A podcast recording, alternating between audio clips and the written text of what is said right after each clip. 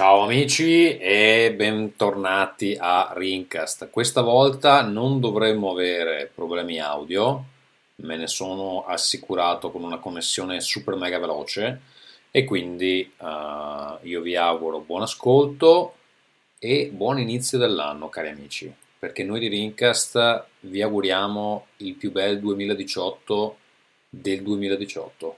Buon ascolto.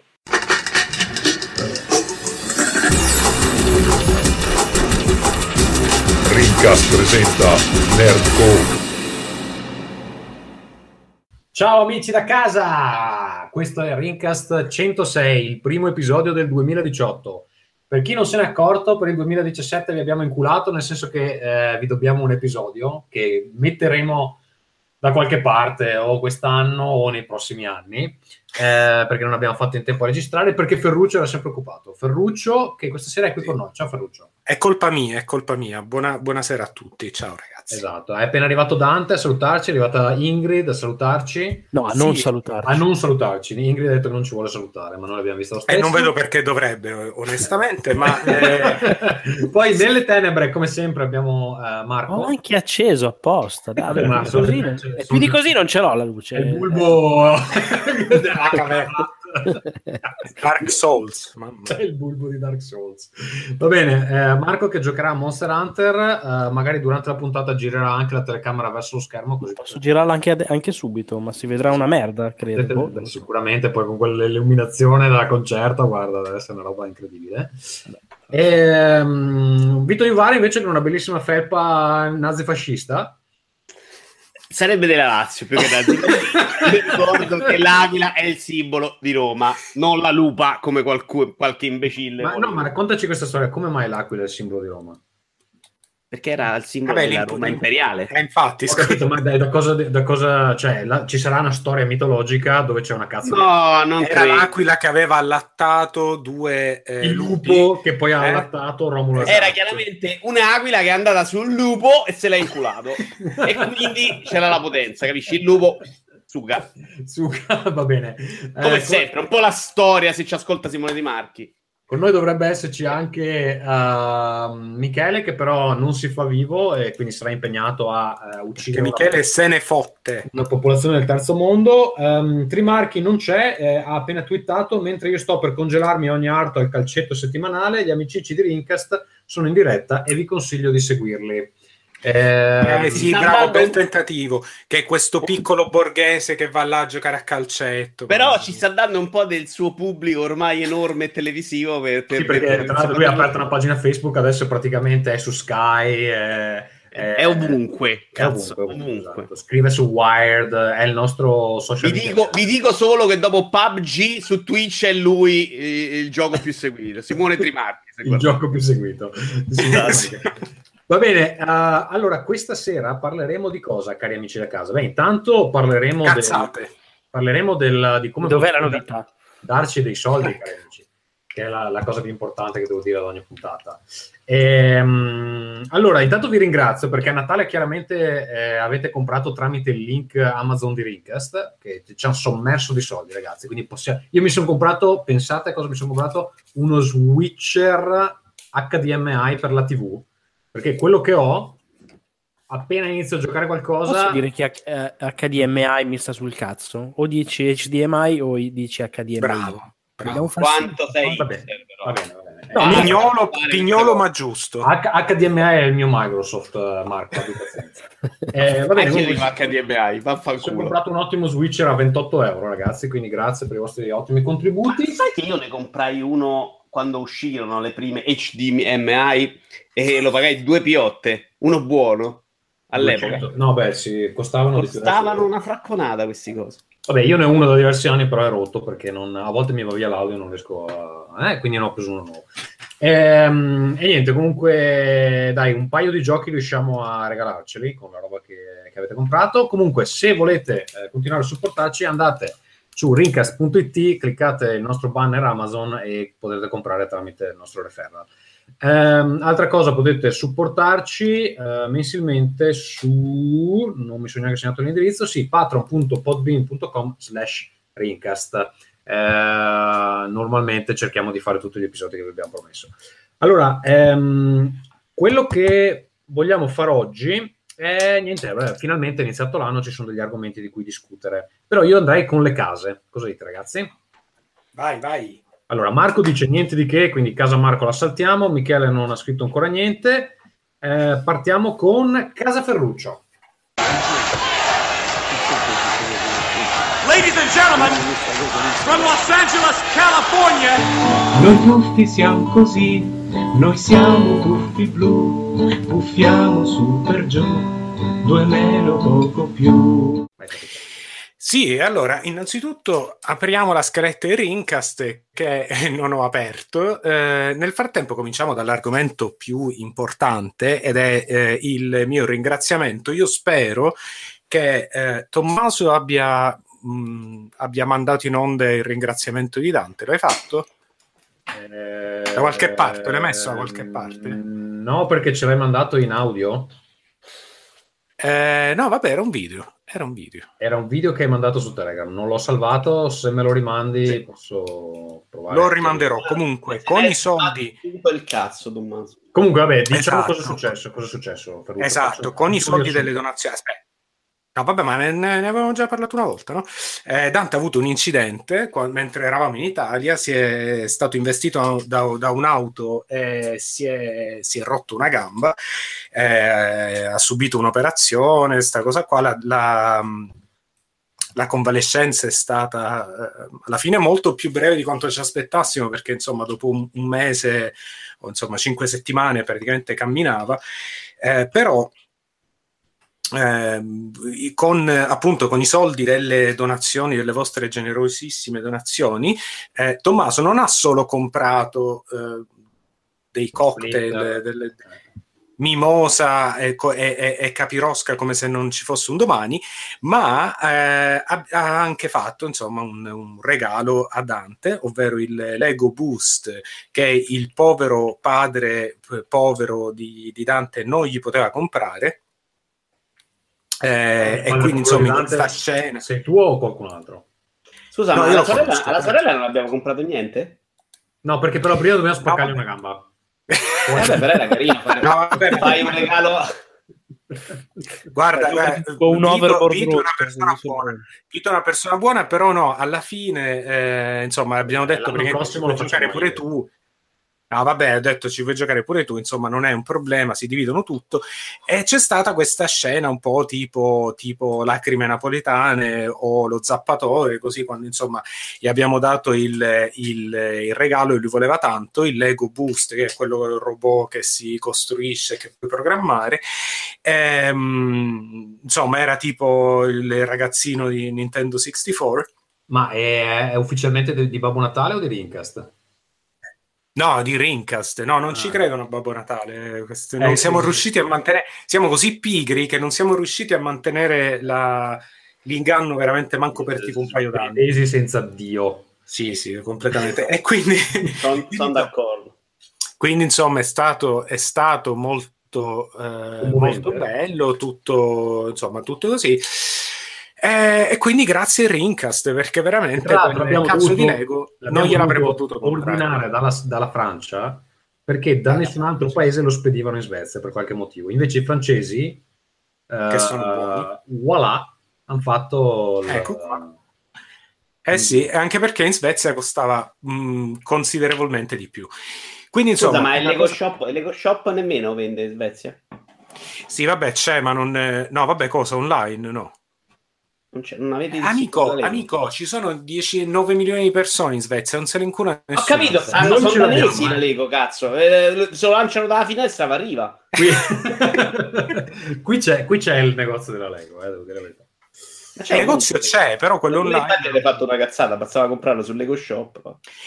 Tuttavia, insomma, è arrivato, è stato un... Però i soldi ce li abbiamo su Amazon, dico. Ah, ok, bene. Che è un po' il Babbo Natale dei nostri tempi. Esatto. Quindi insomma molto molto apprezzato, un regalo molto bello, ci stiamo ancora giocando perché sono un sacco di cose da costruire. E niente, passerei poi alla prossima, al prossimo argomento del Roberto, scusa, dice, io ho finto di credere a Babbo Natale fino a 15 anni per avere regali. Ho capito, però la tua famiglia non è che aveva una grandissima considerazione sfigativa. A 15 anni lo prendevano per coglione, però insomma capisco che bravo, ma Roberto regali, sì, bravo Roberto. E quindi passando al secondo argomento di Casa Ferruccio, presto amicissimi potrete vedere un trailer del progetto a cui ho lavorato gli ultimi 2 mesi tipo su Pornhub, vero? Su Pornhub sezione naturalmente lui però questo trailer invece sarà probabilmente rilasciato la prossima settimana ed è un gioco in VR. Non posso dire tantissimo, non sappiamo ancora su che piattaforma. Che dalla chat ci dicono che siamo fiacchi, dacci delle cose un po' gustose. Beh, perché darci fiacchi? Fai partire Ferruccio. Grazie. No, vabbè. E quindi insomma, dai ragazzi, la prossima settimana trailer del gioco su cui ho lavorato, che praticamente dove possiamo vederlo? Dacci tutti i riferimenti. Dove uscirà questo gioco? Si può sapere? Sì. Guarda, la piattaforma ancora non l'abbiamo decisa, probabilmente sarà VR high-end, ma non siamo sicuri. Come non l'avete ancora decisa? Come cazzo pianificate? Perché dobbiamo vedere che ci dai i soldi per svilupparlo, quindi però questo qua insomma è molto così, molto esplorativo questo trailer. Lo vedrete su tutti i canali di Rincast perché sarà prontamente ritwittato e condiviso dai canali di Rincast e insomma ne parleremo ancora. La speranza che diventi un progetto vero e proprio. Ma la data d'uscita ipotetica anche solo? Sì, la data d'uscita Marco sta cercando di dirlo gentilmente che non hanno i soldi per svilupparlo, gli servono i soldi, faranno un trailer, se poi il trailer piace gli arrivano i soldi. Cerca di essere un po' esatto. Va bene, scusate. Esatto. Mamma mia, il trailer è l'altro filmato del figlio che chiede per favore. Vi prego, mio papà non ha i soldi. Esatto. Però fa il Lego robot, cazzo. Allora, va bene. Vado con una Casa Gazzo io che è una cosa divertente da dire, eh.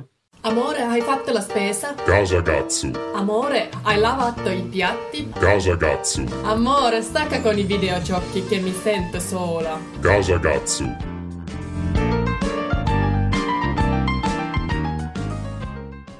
Tra l'altro mi vedo molto ciccione in questa chat questa sera, devo fare qualcosa. Invece sono ossa grossa. Per oggi sono ossa grossa. Allora, Iane, che è mia moglie, per Natale mi ha regalato, fra le altre cose, come si dice, un biglietto omaggio per prendere delle lezioni di yoga. Sport che se vogliamo così disciplina.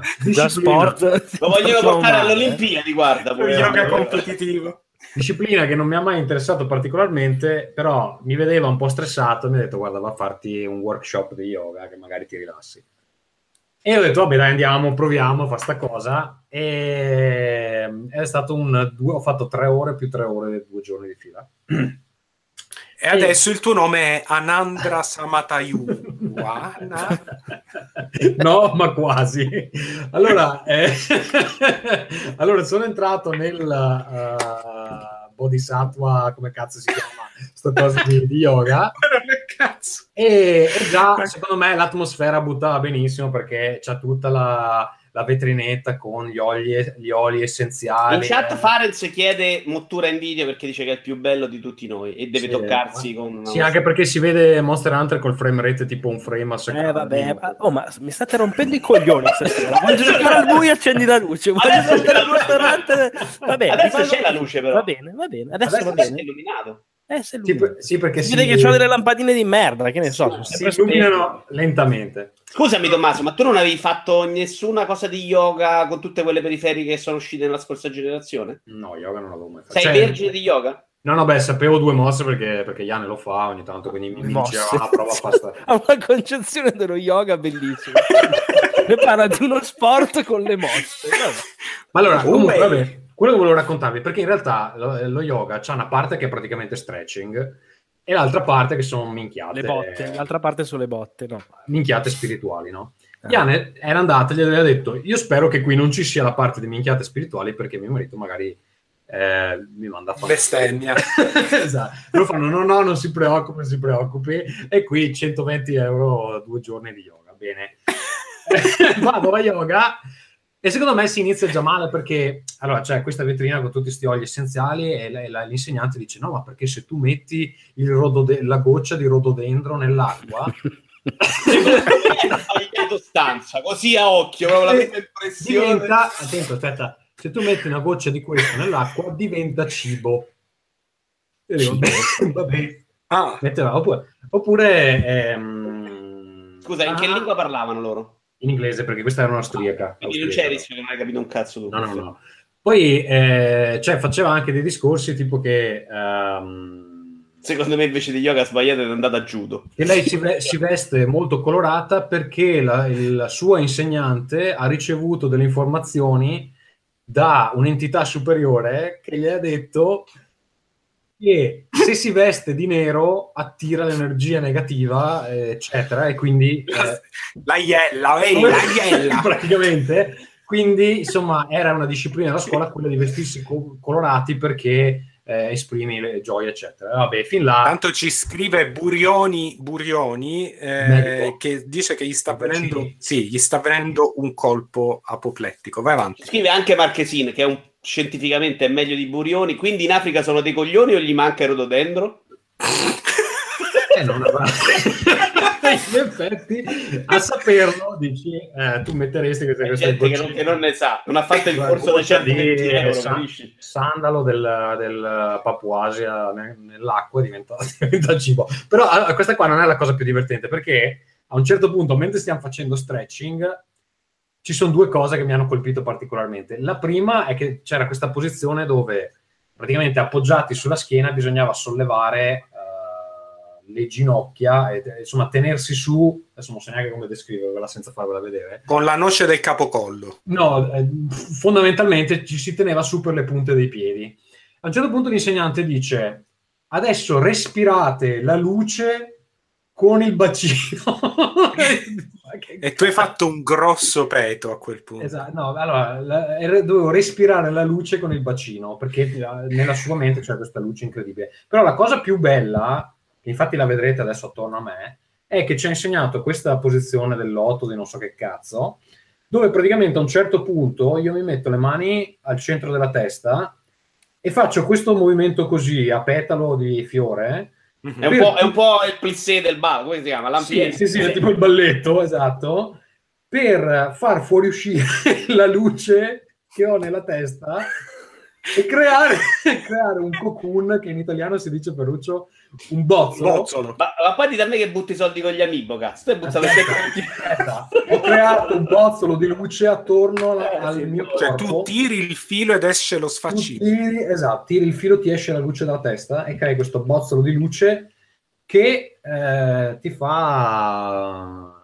Ma se luce. Lo tiri fuori, scusa, se tiri fuori la luce non è più dentro di te e quindi arriva l'oscurità. Ma poi la respiri con il bacino. È un dentro fuori. Cioè, praticamente è come pisciarsi in bocca. Esatto. La respiri con il bacino. È stata una roba molto bella e niente, vi consiglio di andare a yoga se volete un attimo. Però scusami, tu sei andato anche la seconda volta. Io sono andato anche la seconda volta, era un regalo, cosa faccio, non vado? Beh sì, dici moglie cara, la prossima volta fumo, buono per tutti, rilassa. Esatto. Chiedi a Ferruccio. Ma infatti ti sei rilassato poi? La vera domanda è questa, ha funzionato? Guarda, lo stretching è abbastanza impegnativo in realtà, quindi dopo che ne fai 3 ore effettivamente vai a casa, sei stanco, dormi, cioè per rilassarti ti rilassi. è la mole di cazzate che un po' mi fa... Infatti lo yoga, cioè la parte fisica dello yoga, è un'attività fisica molto buona perché diventi di metallo, cioè è una cosa che ti rinforza molto, però anche c'è tutto il contorno di cazzate, insomma, magari. Sì, che non appartiene a tutte le scuole, però questo dove sono andato io effettivamente aveva una... Cioè, fanno vanto proprio, diciamo. No, esatto, sì, sì, cioè, la sua maestra era in contatto con le forze superiori, non si può fare niente. Altre cose di Casagazzu. Sì, allora sarò a Play Modena. Io a Play Modena a vederti. Ma se vieni a vedere me o vai a fare anche qualcos'altro, Marco? Beh, vado a fare anche qualcos'altro. Cioè, ti voglio bene, ma... Cos'è questa cosa che vai a fare? No, niente, a vedere la cola. Ah, vai a vedere. Bene. Saremo a Play Modena con i nostri prodotti, il team nostro si sta ingrandendo un pochino, ufficialmente adesso siamo 5 e porteremo credo 3 cose nuove legate ai prodotti che abbiamo già lanciato e tanto lavoro perché effettivamente portarne 3 è una follia, però insomma ci stiamo riuscendo perché in questi giorni ne abbiamo chiuse, sono quasi chiuse 2 e la terza... Dillo quando è Modena Play, che magari qualcuno è interessato. Modena Play è il primo weekend di aprile e quindi... Facciamo un raduno di Rincast. Se qualcuno... No, vabbè, se c'è qualcuno... A un posto dove ci stanno i giochi da tavola proprio. Allora, da la sfiga ce l'abbiamo, non è che venerdì 6 a domenica 8. Quest'anno fanno 3 giorni invece di 2. Vedi, Ferruccio, Vito si sta mettendo il Oculus per essere un po' più sfigato. Michele ci è aggiunto adesso. Ciao Michele. Non so se ancora ci sente e io continuo nel frattempo.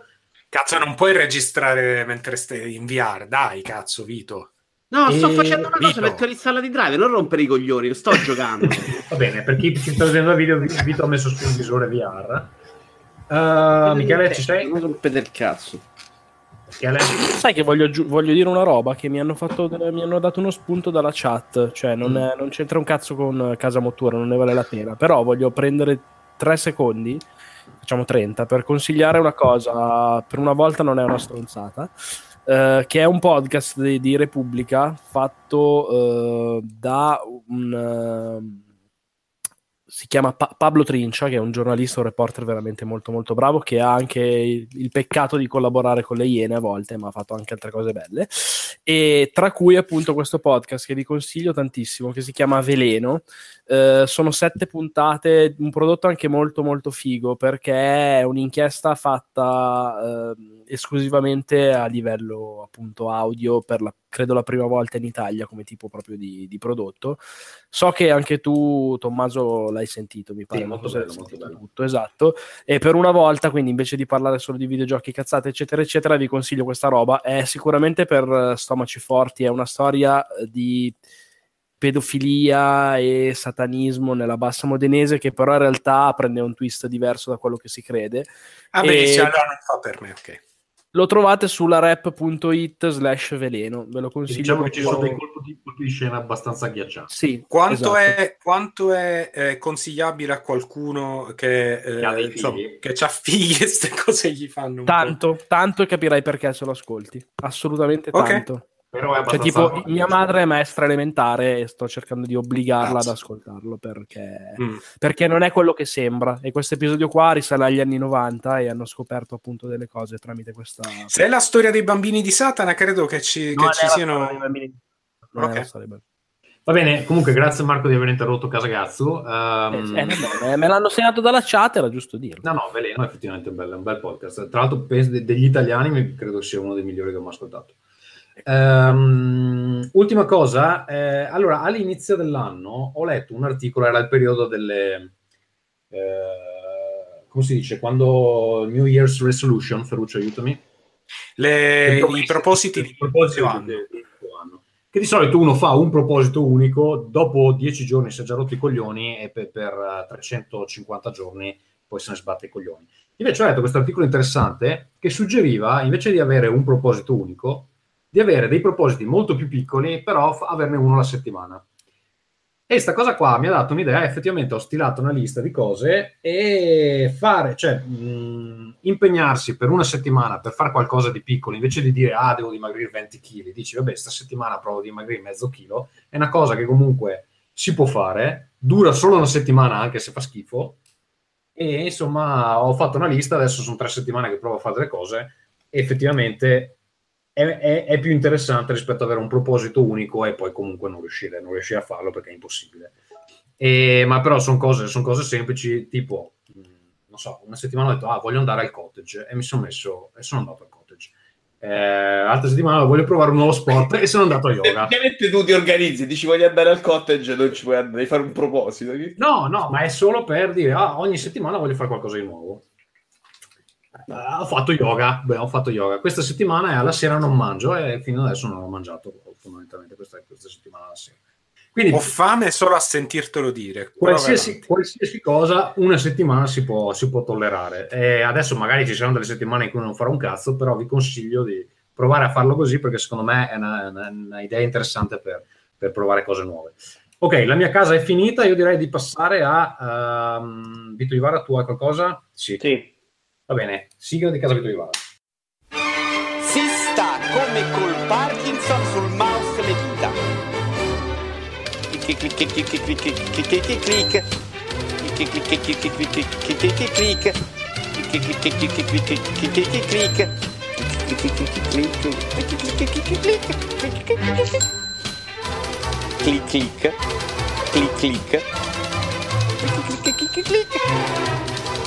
Clic clic.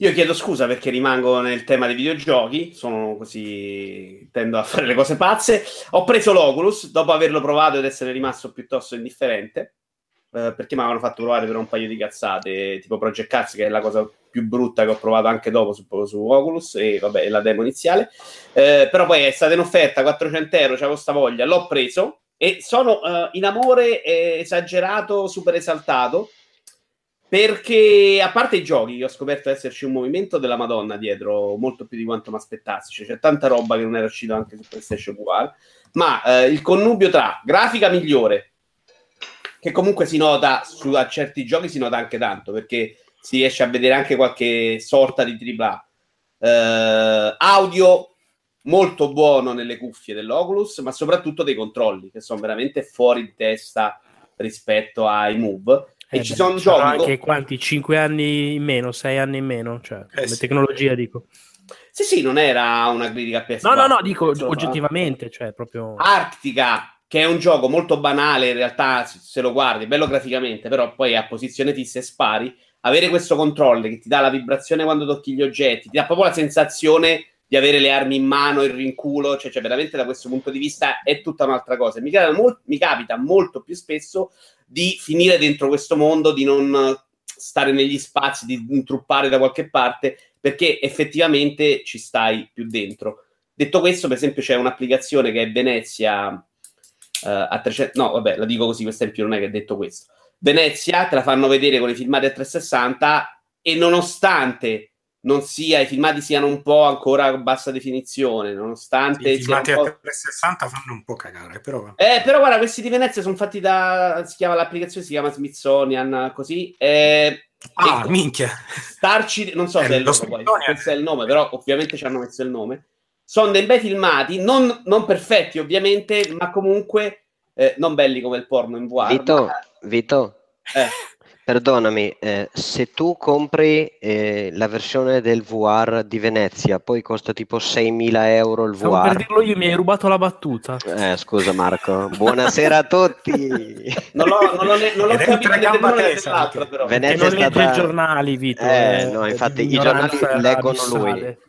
A Venezia ancora altre polemiche di gente che ha pagato tipo 4.000 € una grigliata. €1.200. Okay. No, questa è addirittura gratuita. Comunque è molto bella questa cosa delle applicazioni dentro, ed è un po' il sogno bagnato della mia vita, questa cosa di rimuovermi più di casa, andare a Venezia, guarda che Venezia ci sono mai andato, tra l'altro. Per esempio anche Google Earth in VR è una figata, Google Earth è fantastica, però stai a foto e quindi è tutto fisso. Sì. Il video è più o meno quella cosa là, ma con la gente che ti si muove intorno, cioè Tanta roba. Come va in quanto a motion sickness? Perché vi volevo dire una cosa che stiamo tentando di, insomma, su cui stiamo tentando di ragionare nell'azienda in cui lavoro, è come risolvere il problema del movimento in VR. Perché è un problema forte. Guarda, cioè... rispetto a PlayStation VR, dove non ho avuto tantissimi problemi se non con Farpoint, non ho nemmeno quel lieve fastidio che avevo con PlayStation One. Cioè con Oculus, non so se è la definizione o se è altra roba, comunque veramente... Sì, quello aiuta. Test, proprio problemi zero, tranne con Redout, che è una sorta di wipeout che veramente stavo sboccando. Italiano, tra l'altro. Sì, me lo ricordavo. Ce l'avevo il Quindi gioco, movimenti, cioè tu riesci a muoverti con gli stick. Con, ecco, esatto. Sì, ma ci sono tanti giochi in cui ti muovi molto di più che su PlayStation One. Penso a Robo Recall, penso a Super Hot War, che c'è anche su PlayStation One, ma non so come abbiano gestito poi la cosa degli spazi, perché quello è quello in cui io non ho un ambiente grattissimo, fatico di più. Però ti devi muovere conto, ti devi abbassare, devi fare tante cose che faccio adesso. Sì, ma non ti muovi in Super Hot, non ti muovi, vai da una stazione, da una postazione all'altra. Un po' ti devi muovere, non si può andare incontro agli oggetti, Un po' ti muovi in Super Hot. Secondo me è quello però, insomma, no.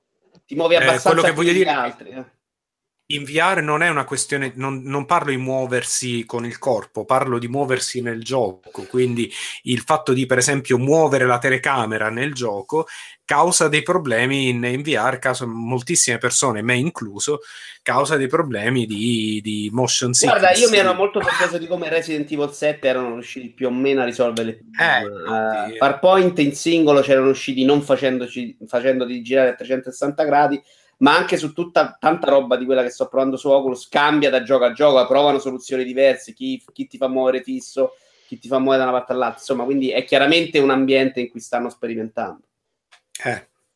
Io ho finito. Benissimo.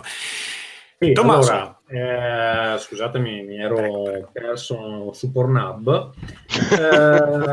Ciao Michele, come stai? Cercare il gioco di... Ah, ma voi ve ne ho parlato già del porno in VR, se volete ve ne parlo. L'altra volta ve ne ho parlato. Ma io non me lo ricordo questa cosa. Forse noi giochiamo, lo sai che non mi ricordo. Forse noi giochiamo. Dai, parlaci del porno in VR. Allora, siccome sono un grandissimo professionista, l'ho provato. Sull'Oculus c'è un'applicazione che ti manda, credo, dall'interno di soliti siti in cui vi spippettate tutti e sceglie i filmati in VR.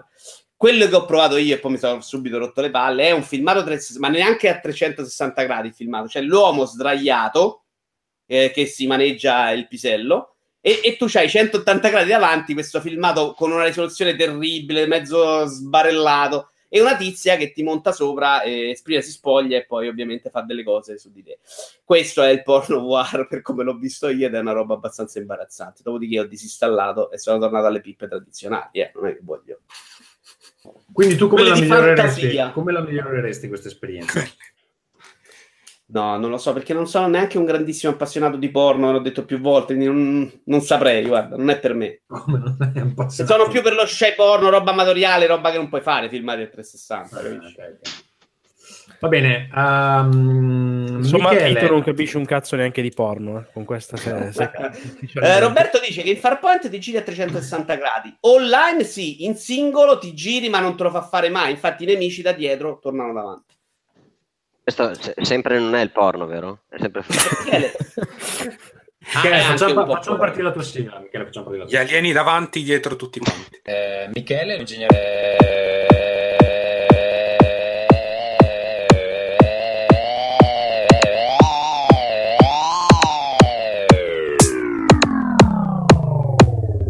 E sui furries. Ciao a tutti.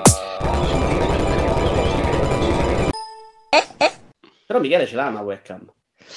Allora, lui è quella faccia. Io non ho fatto grandi cose, volevo raccontarvi questo episodio. Io resto sempre abbacinato dall'ignoranza delle persone e vado a vedere la partita di basket perché mi piace il gesto tecnico. In realtà non capisco un cazzo, ne capisce 100 volte di più la mia amorosa. E siamo andati a vedere Fortitudo Mantova, in quanto io mantovano sono andato a vedermi questa partita, sono stato molto contento e abbiamo scoperto che anche nel basket o in quegli sport che dovevano essere educatissimi c'è quella arroganza e quella veemenza delle persone che a 1 centimetro dalla faccia dell'arbitro fanno queste scenate, e quindi volevo dire ai tifosi di basket che la prendono così sul personale, eccetera, che possono anche andare a fare in culo con la rincorsa, che è uno sport, e è sempre molto bello e divertente vedere che ci sono questi cinquantenni che ti urlano in faccia, eccetera, eccetera. E niente. Scusa, ma io credevo che fossero solo quelli che seguono il rugby, che avevano sti grossi, queste grosse manie di super, queste al massimo il peggio del calcio in Italia, ovviamente. No, di superiorità. Il calcio non è male, ma questo, ragazzi, ci stiamo andando molto. Ma sai vicini. Che io posso aggiungere una cosa semi-personale, nel senso che conosco, tra l'altro, un mio caro amico che è anche una brava persona, ma che una volta alla settimana si rincretinisce e va a fare l'ultras della pallacanestro varese. La cosa veramente deprimente che mi raccontava è che se tu nel calcio ti immagini appunto sta massa di coglioni che si menano fottendosene della partita, eccetera, però te ne immagini giustamente, tra virgolette, tanti. La cosa veramente triste è che fanno la stessa roba anche nel basket, solo che sono tipo 25 invece che 200. Esatto, quindi queste cose che mi diceva, non so, c'è Varese, Cantù che si odiano, e c'è tipo quello della questura che li conosce di nome perché sono 25 e gli dice tipo Giovanni, fai il bravo tu e non fare il test del cazzo e cose di questo genere qua. E vabbè, mi sa che ma queste cose le fanno 25 anche per il calcio quando scendi di esatto, la cosa drammatica del basket, se mi posso permettere, è che c'è la cinquantenne che si gira e cerca l'accettazione delle sue urla e delle sue bestemmie. Tra l'altro, vorrei ricordare Bologna, gli voglio tanto bene, ma non hanno l'arroganza della bestemmia veneta e quindi non riescono a esprimere, li vedi proprio. Sì, ma tu stai definendo un antifoso, non stai definendo un violento, una persona insopportabile, cioè uno che va lì, tifa e fa quello che cazzo gli fa. Esatto, quindi va bene. Io l'ho visto lo sport in America, dove non c'è quello che dici tu, ed è una rottura di palle con la gente che ha al massimo dell'eccitazione quando gli sparano una maglietta con un bazooka, cioè e la kiss cam dove la mettiamo? La kiss cam dove la mettiamo? Ma c'è questa roba, se la vai a vedere da tifoso, in cui c'è magari una partita importante, tu impazzisci, cioè la gente non gli frega un cazzo della partita. Vabbè, capite? Allora un suggerimento alle partite di basket, kiss cam e pannocchie da sgranocchiare, così sono tutti più amici e si vogliono tutti più bene. Va bene. Volevo solo dirvi questo. Allora, io andrei con gli argomenti di oggi, perché alcune cose sono successe, finalmente le cose iniziano a muoversi. In realtà abbiamo anche saltato i Game Awards, eccetera, dove avevamo presentato le cose interessanti, ma noi guardiamo al futuro e quindi ci muoviamo in direzione al 2018. Marco, Nintendo ha fatto l'annuncio, oggi presenteremo una cosa dedicata ai bambini. L'utente medio ha detto sì, ma per me Nintendo ha detto non so, anche Marchesin fa io spero che sia Netflix, io spero che sia pure tipo cazzo la virtual console del GameCube, bel browser YouTube. E Nintendo sottolineava no, stiamo facendo una cosa per i bambini. Anche perché avevano fatto il mini direct la settimana prima, no? L'utente medio allora ha detto un Netflix per bambini. L'utente medio allora cosa pensa? Annunceranno non so, Devil May Cry, annunceranno un gioco di sborra e sangue, giusto? Il 4K per Switch. 4K, la realtà virtuale. Cioè, in realtà cosa hanno annunciato, Marco? Hanno annunciato in una maniera assolutamente rocambolesca Nintendo Labo, che è un'iniziativa abbastanza tra il geniale e la cazzata più totale. Per me poi pende molto di più dalla parte del geniale, ma va bene, parliamo tra un attimo. Sostanzialmente con un trailer di meno di 3 minuti hanno presentato questa iniziativa nuova che vuole essere naturalmente un qualche cosa di parallelo al loro core business principale. Hanno di fatto un po' inventato un segmento, ovvero creato questi giocattoli che guardano un po' concorsi e ricorsi storici che sono abbastanza tipici di Nintendo. Guardano appunto al loro passato, perché ricordiamo Nintendo. Infatti per capire i prodotti futuri di Nintendo devi sempre vedere cosa hanno fatto 180 anni fa. Sì, è vero. La sua console è un mazzo di carte, quindi 1889 l'anno di fondazione di Nintendo, sono partiti con le carte Anafuda, poi sono andati ai giocattoli, sono passati anche taxi, Love Hotel, cose varie, e questo Nintendo Labo è proprio un ritorno al periodo dei giocattoli No, i Labo Touch secondo me ci arrivano dopo. Perché secondo me comunque Michele ci ha preso. La prossima console fa veramente un mazzo di carte interattivo, una roba di cartone. E alla fine si tratta di appunto cartone fondamentalmente, appunto dei kit di cartone. Sono due, quelli sono già annunciati, arrivano il 27 di aprile in Europa, il 20 negli Stati Uniti, e sostanzialmente sono dei giocattoli che si possono montare attraverso un software che è periferiche.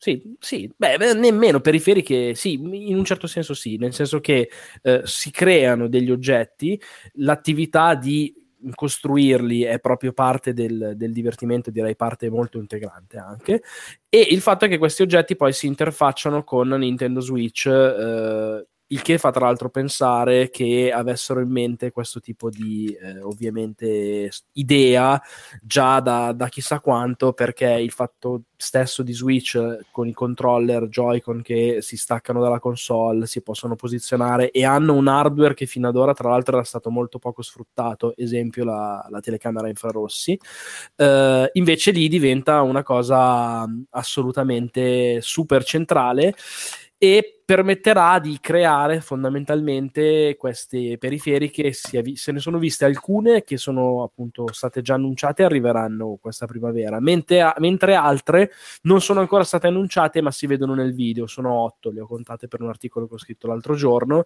e cioè si va dal pianoforte, passando per il manubrio della motocicletta, per arrivare a una specie di esoscheletro con cui si pilota un robot in quello che fu il vecchio Project Giant Robot visto alle 3 del 2014, se non ricordo male. Sì. E quindi niente, cioè sostanzialmente si sono inventati questa cosa. Chiariamo un paio di cose. La prima è che sono questi giocattoli o queste periferiche, che dir si voglia, sono sì fatte di cartone, ma hanno una certa, diciamo, ricercatezza ingegneristica. No, altro che cioè, ne hanno tanta. Più Lego, sì, infatti, più i Lego che altro, perché c'hanno, grazie all'uso di elastici o insomma si creano sistemi vari. Si crea praticamente una specie, cioè si creano dei meccanismi, quindi per esempio il volante ha una resistenza quando lo giri perché c'ha appunto questi elastici.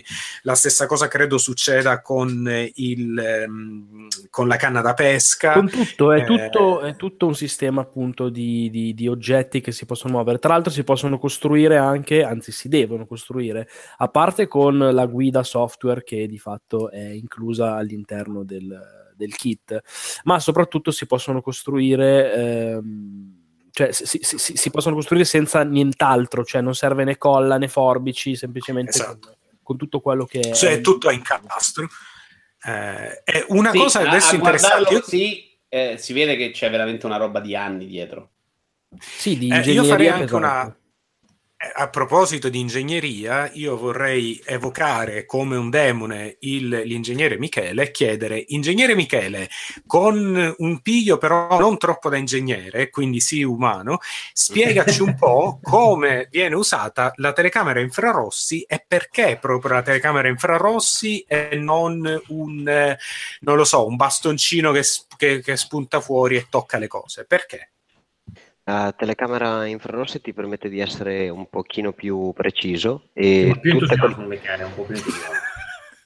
entusiasmo, e praticamente ti permette anche di avere qualcosa di più resistente, perché il cartone si vede che è abbastanza diciamo così resistente, però se in questi kit tu sei già in grado di eliminare quelle parti che possono avere diciamo delle rotture, basarti su una infrared camera come c'è all'interno di Switch, sei già in grado di eliminare delle parti dove devi avere ad esempio varianza, cioè sei in grado di rilevare la velocità con cui questo si avvicina, il dito di una persona, la mano, anche ad esempio il volto. Non ho visto tante cose sul volto, tranne la parte del robot kit che ti mette. No, perché scusa, ti interrompo un attimo. La rilevazione, si usano delle specie di adesivi luminosi rifrangenti, esatto. Che usano per la telecamera. Vai avanti. E la cosa che volevo dire in realtà è che questo è geniale perché fa diventare la Nintendo Switch un Lego con delle parti animate, un Lego con la vibrazione, un Lego con i rumori, un Lego con anche il telecomando, perché in realtà tu immediatamente con un'interattività diversa da Lego. Quindi sì, è una cosa per bambini, ma secondo me questo è veramente un colpaccio di genio, perché hai la componente del bambino che costruisce qualcosa, che come tutti noi che siamo stati bambini è fotonica, e anche la componente poi di gioco una volta montato, quindi non hai più la componente Lego di una volta dove lo monti e poi lo devi mettere su una scatola o lo devi mettere su un mobile, apprezzata magari da uno di, che ne so, 40 anni che fa il collezionista. Hai anche la parte di dopo ci gioco. E non posso solo, io farei... No, sì, no, vai, vai. No, vai, Ferruccio. Secondo me una cosa interessante per i videogiocatori hardcore come noi è il fatto che questo apre la possibilità a un sacco di potenziali esperienze diverse basate su periferiche fatte ad hoc.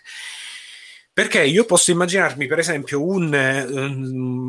magari non un rock band, ma magari un Wii Music che possa risolvere il problema che aveva Wii Music. Il problema di Wii Music era che il gioco in sé era interessante, era molto innovativo dal punto di vista musicale, però gli strumenti, cioè suonare gli strumenti con il Wiimote era una merda totale, perché non avevi nessun feedback tattile.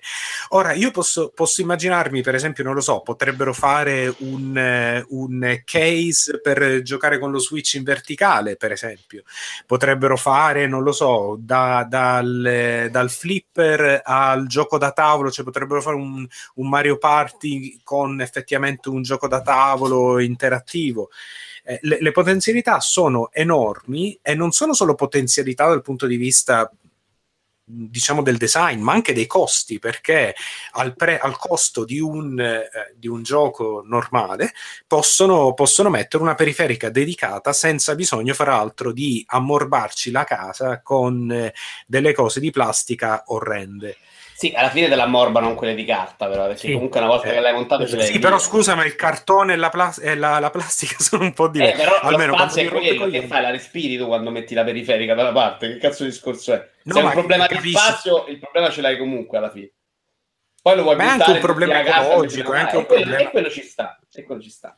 Infatti una delle critiche più grosse dei direttori, il fatto che sia solo cartone, è secondo me il più stupido di tutti, anche in base relativamente al prezzo. Perché io volevo unirmi proprio a questo fatto del cartone, scusa, perché io una delle critiche che ho letto di più è sì, ma si rompe. Io non so con che cartone è abituata a usare la gente, perché io, tra l'altro, per lavoro, dove appunto mi trovo a lavorare come grafico, spesso ci capita di fare ad esempio degli scaffali proprio fatti in cartone. Ma i mobili che sono fatti con lo stesso principio. Ma il cartone porta anche, cioè, chili e chili di roba, e ok, poi il cartone piegato è veramente, dipende da quanto sia pressato, ovviamente. No, poi è chiaro che se uno vuole romperlo, cioè se dice il bambino lo scassa, beh, è chiaro, cioè, io mi preoccupo più dello Switch che dai in mano il bambino da mettere dentro. Esattamente, cioè, oppure quelli che dicono ma se si bagna, ho capito, perché la console di solito gliela dai sotto la pioggia, non lo so.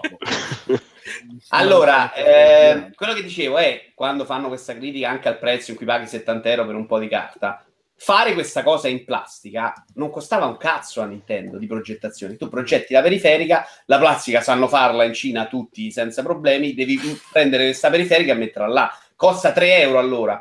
A loro mettersi a progettare anche materialmente la plastica, mettersi a progettare sto cazzo in cui la metti lì gli incassi, devi farlo funzionare, devi fare in modo che non si schiacci, che sia tutto bene, che tenga lo Switch e che non si pieghi, cioè questo è un lavoro della Madonna, ecco, per dire. Fra l'altro quelli che si lamentano vabbè, pago soldi per il cartone, perché quando comprate un gioco su Steam cosa fate? Pagate soldi per degli elettroni? No, pagate però per il lavoro che c'è stato. Quello però ci sta nel gioco, dipenderà molto dal software. Questo secondo me sarà una cagata per inciso il software. Stavo dicendo la stessa cosa, sono abbastanza convinto che sia una cosa che roba alla Switch, cioè è chiaro che secondo me è quella cosa lì. Io spero che sia più una cosa alla Wii Play o Wii Sport, che comunque per quanto fossero semplicistiche, infatti per quanto fossero semplici erano invece dei giochi di tutto rispetto, certo non per il pubblico, non... Poi non è vero, perché insomma con Wii Sport ci si diverte chiunque, però non il tipo di cosa che magari ti fa fare le pippette su internet, però sì, una però cosa Wii Sport che... è quella cosa che dopo un po', dopo 5 minuti si è rotto il cazzo e finisci nell'armadio, che è un po' la storia del... Ma è la guarda, stessa cosa qua, ti posso dire... Secondo me qua per gli adulti farà totalmente quella fine lì. Però, per dirti, però da genitore, che da genitore esatto, sicuro, fantastico. Mi divertirò tanto. Sono d'accordo che sia molto bello per il genitore che ha dei bambini. Per me è bello anche non da genitore, cioè io non ho figli, non li voglio, ma non vedo l'ora di provarlo. E anch'io ho ordinato il Varidi, non il robottone che penso proprio di no. Però ho dei dubbi, e mettiamoci anche un po' di negatività, altrimenti sembriamo tutti dei fanboy sperati, che possa piacere ai bambini. Cioè, secondo me è un prodotto per bambini molto piccoli.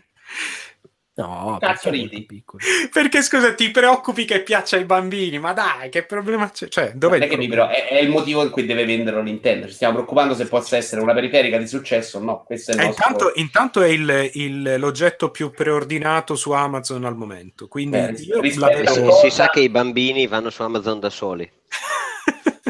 Io la vedo secondo me come una, cioè io vedo un potenziale enorme. Il potenziale c'è, il fatto che i bambini, che secondo me l'hanno preordinato soprattutto i grandi adesso, i trentenni che hanno comprato Arcade Plus su Switch dicendo che è il gioco più bello della storia, l'hanno preso i bambini. Tu hai sentito bambino che ha detto minchia che figata? Vabbè, come faceva a dirlo? Quindi non è conosciuto. Quindi permettetemi di avere questo dubbio senza che Ferruccio mi dita in faccia, porco zio. No, ci siamo. Vabbè, ma allora, scusa, Ferruccio avrà chiesto a Dante, non so, l'ho fatto vedere a Dante, no? No, il dubbio è che, a mio avviso, un bambino di 8 anni non si lascia affascinare. Cosa hanno detto i tuoi figli, Ferruccio? Ma se, guarda, a 10 secondi dal video, che il video comincia con tipo una fabbrica che pressa il cartone, appena si cominciano a vedere gli oggetti di cartone si sono esaltati tutti e due, sia mio figlio che mia figlia, perché c'ha questa cosa con questo fascino che in un attimo c'ha il cartone davanti e poi crei un oggetto. Questo per un bambino è una cosa magica e secondo me quel potenziale lì c'è assolutamente. Io lo vedo la commerciabilità, così, il potenziale commerciale di questa cosa, perché i bambini vanno matti. Io non lo escludo e secondo me con una buona campagna marketing ci arrivi. Però rimane una cosa che il bambino di 8 anni può non trovare così esasperatamente eccezionale in realtà, perché il bambino di 8 anni fino adesso gioca a GTA. Voi siete la famiglia ma non è vero, dai. No, io sono abbastanza su questo, cioè, sì, c'è quello che gioca a GTA e c'è quello che non ci gioca, cioè. Sì, non lo so, io ho dei dubbi che tanti bambini siano così tanti da dire cazzo no papà compramelo e spendi 400 euro perché mi compri Switch e quello lì, e la famiglia corre. Se ce l'hai dentro casa, sei quel trentenne, fantastico, lo provi, lo puoi... Ma sai che cos'è? Hai dato una ragione in più per poter desiderare Switch, esatto. Poi è chiaro che nessuno... Ma non sto criticando la mossa di Nintendo, per questa cosa sto chiedendo quanto possa penetrare nel mercato. Considera anche che i bambini seguono molto le mode e quindi con il successo che Switch ha avuto negli ultimi tempi ti assicuro che i bambini cominciano a rompere i coglioni per Switch. Tu lo sai, Ferruccio, perché hai i bambini. Sta andando bene tra i bambini? Cioè, c'è quell'effetto trascinamento di il mio amico ce l'ha perché non ce l'ho anch'io? Sì, però ancora siamo a livello di lo abbiamo in casa, cioè non è ancora a livello che c'era... Sì, infatti, che c'è dei bambini... Esatto, che con il DS o con i cellulari che anche perché questo forse è da portare a scuola un po' più complesso. Esatto. Non so se è quello, so che al momento non è andato ancora a quella fetta di pubblico, magari arriva un Pokémon che costa ancora troppo, Ma non credo ancora sia troppo, un problema esattamente di prezzo, sì, forse sì, però con i cellulari ci arriva, la gente spende soldi anche per i bambini. Sì, ma i cellulari ai bambini gli danno il cellulare vecchio, la maggior parte delle persone, che stanno lì a comprargli l'iPhone ultimo modello. Quindi, insomma. Secondo me ancora loro non ci hanno neanche puntato molto, non avendoci, cioè, no, infatti no, è un po', vanno benissimo gli indie e i giochi tradizionali, cioè non ce l'hanno la roba, sì, non hanno il lusso di poterci andare, di poter sperimentare al momento, perché tanto non, il pubblico ce l'hanno, stanno vendendo tantissimo, non hanno urgenza da quel punto di vista. Eppure secondo me questa cosa farà esplodere ancora di più lo Switch. Ve lo dico, qua lo dico. Brava, ragazzi, Ferruccio, tu le hai beccate finora. Io comunque sono d'accordo con te. Secondo me questo va molto bene. Io non lo so, non mi esprimo. Ho qualche dubbio, voglio vederlo. Sicuramente venderà bene all'inizio, perché chi c'ha Switch e c'ha un mezzo bambino se lo prende. Chi c'ha Switch mediamente è un trentenne. Mezzo bambino non è una bella immagine. Vabbè. Va bene, nello scantinato. Sono sempre figli di nintendari, non è che possono essere proprio così compiuti. Auguriamo tutto il meglio possibile a Nintendo con Labo, che comunque, ma anche ai mezzi bambini. Siamo tutti contenti quando Nintendo fa soldi. Siamo contenti anche quando Nintendo fa queste cose, onestamente. Bravo, è vero. È vero. Anche perché, e chiudiamo forse con questa, cioè è una follia che solo e unicamente Nintendo poteva tirar fuori, cioè chi mai se non Nintendo si poteva inventare una roba del genere. Infatti io, scherzando con degli amici, dicevo mi sarebbe piaciuto essere lì in Giappone nel momento in cui hanno fatto la riunione e dicevano ok, va bene, decidiamo di investire milionate di euro su questo progetto qua, su dei giocattoli di cartone, vedere le facce che ha fatto la gente. Vabbè, vai a sapere. Comunque volevo dirvi che il cartone, non so se l'avete mai notato, ma viene usato per le scatole dove vengono spediti i vostri prodotti, quindi proprio frusto non può essere così a naso. Ma poi quello è molto leggero, cioè c'è il mobile che ha il cartone, è semplicemente pressato, cioè se vai a vedere dentro c'è quella roba lì. Cioè... Comunque abbiamo una domanda dalla chat che dice: ma Nintendo non era il brand degli anziani? I bimbi non erano tutti su mobile e smartphone, su free apps? Ferruccio. Al momento sì, infatti. Infatti gli unici che li possono scollare sono quelli Nintendo.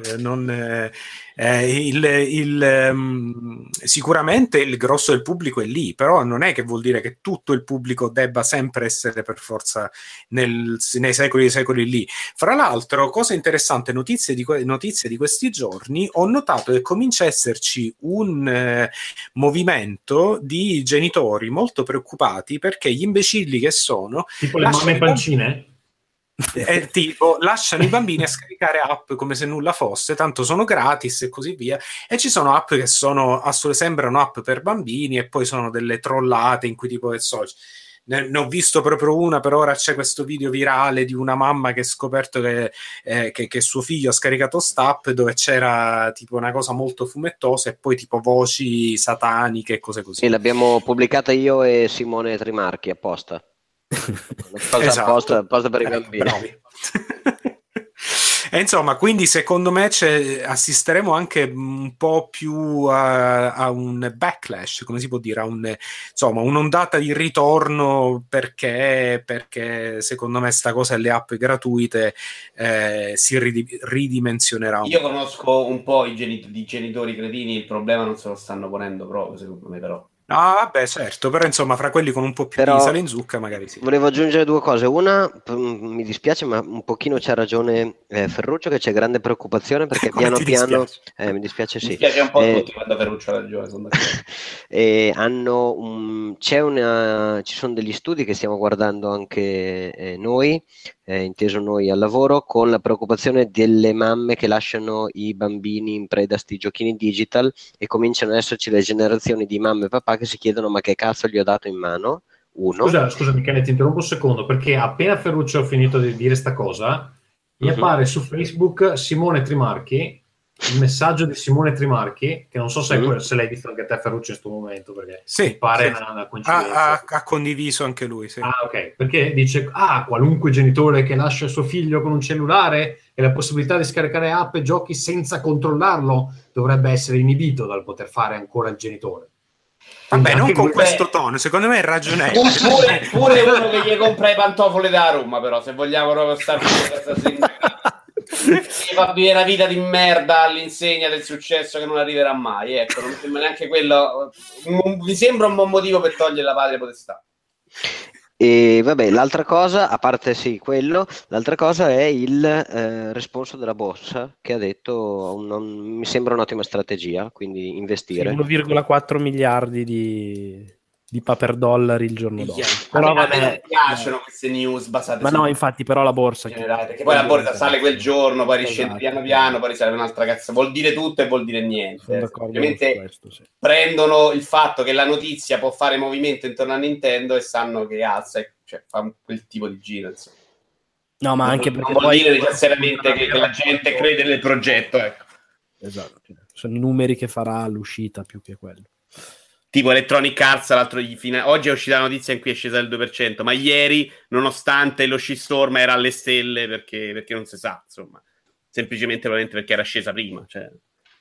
Vabbè, ci voglio credere comunque. Forza Nintendo, forza Labo, dai. Ma ci voglio credere anch'io, perché comunque è una cosa che se vende è una roba in cui poi può tirarci fuori di tutto. Sì, beh, hanno inventato una cosa che non esisteva, un segmento di mercato. Bisognerà capire poi come si proteggeranno dalla periferica fatta, ti do l'adesivo, te lo stampi tu, questo tipo di cose qua.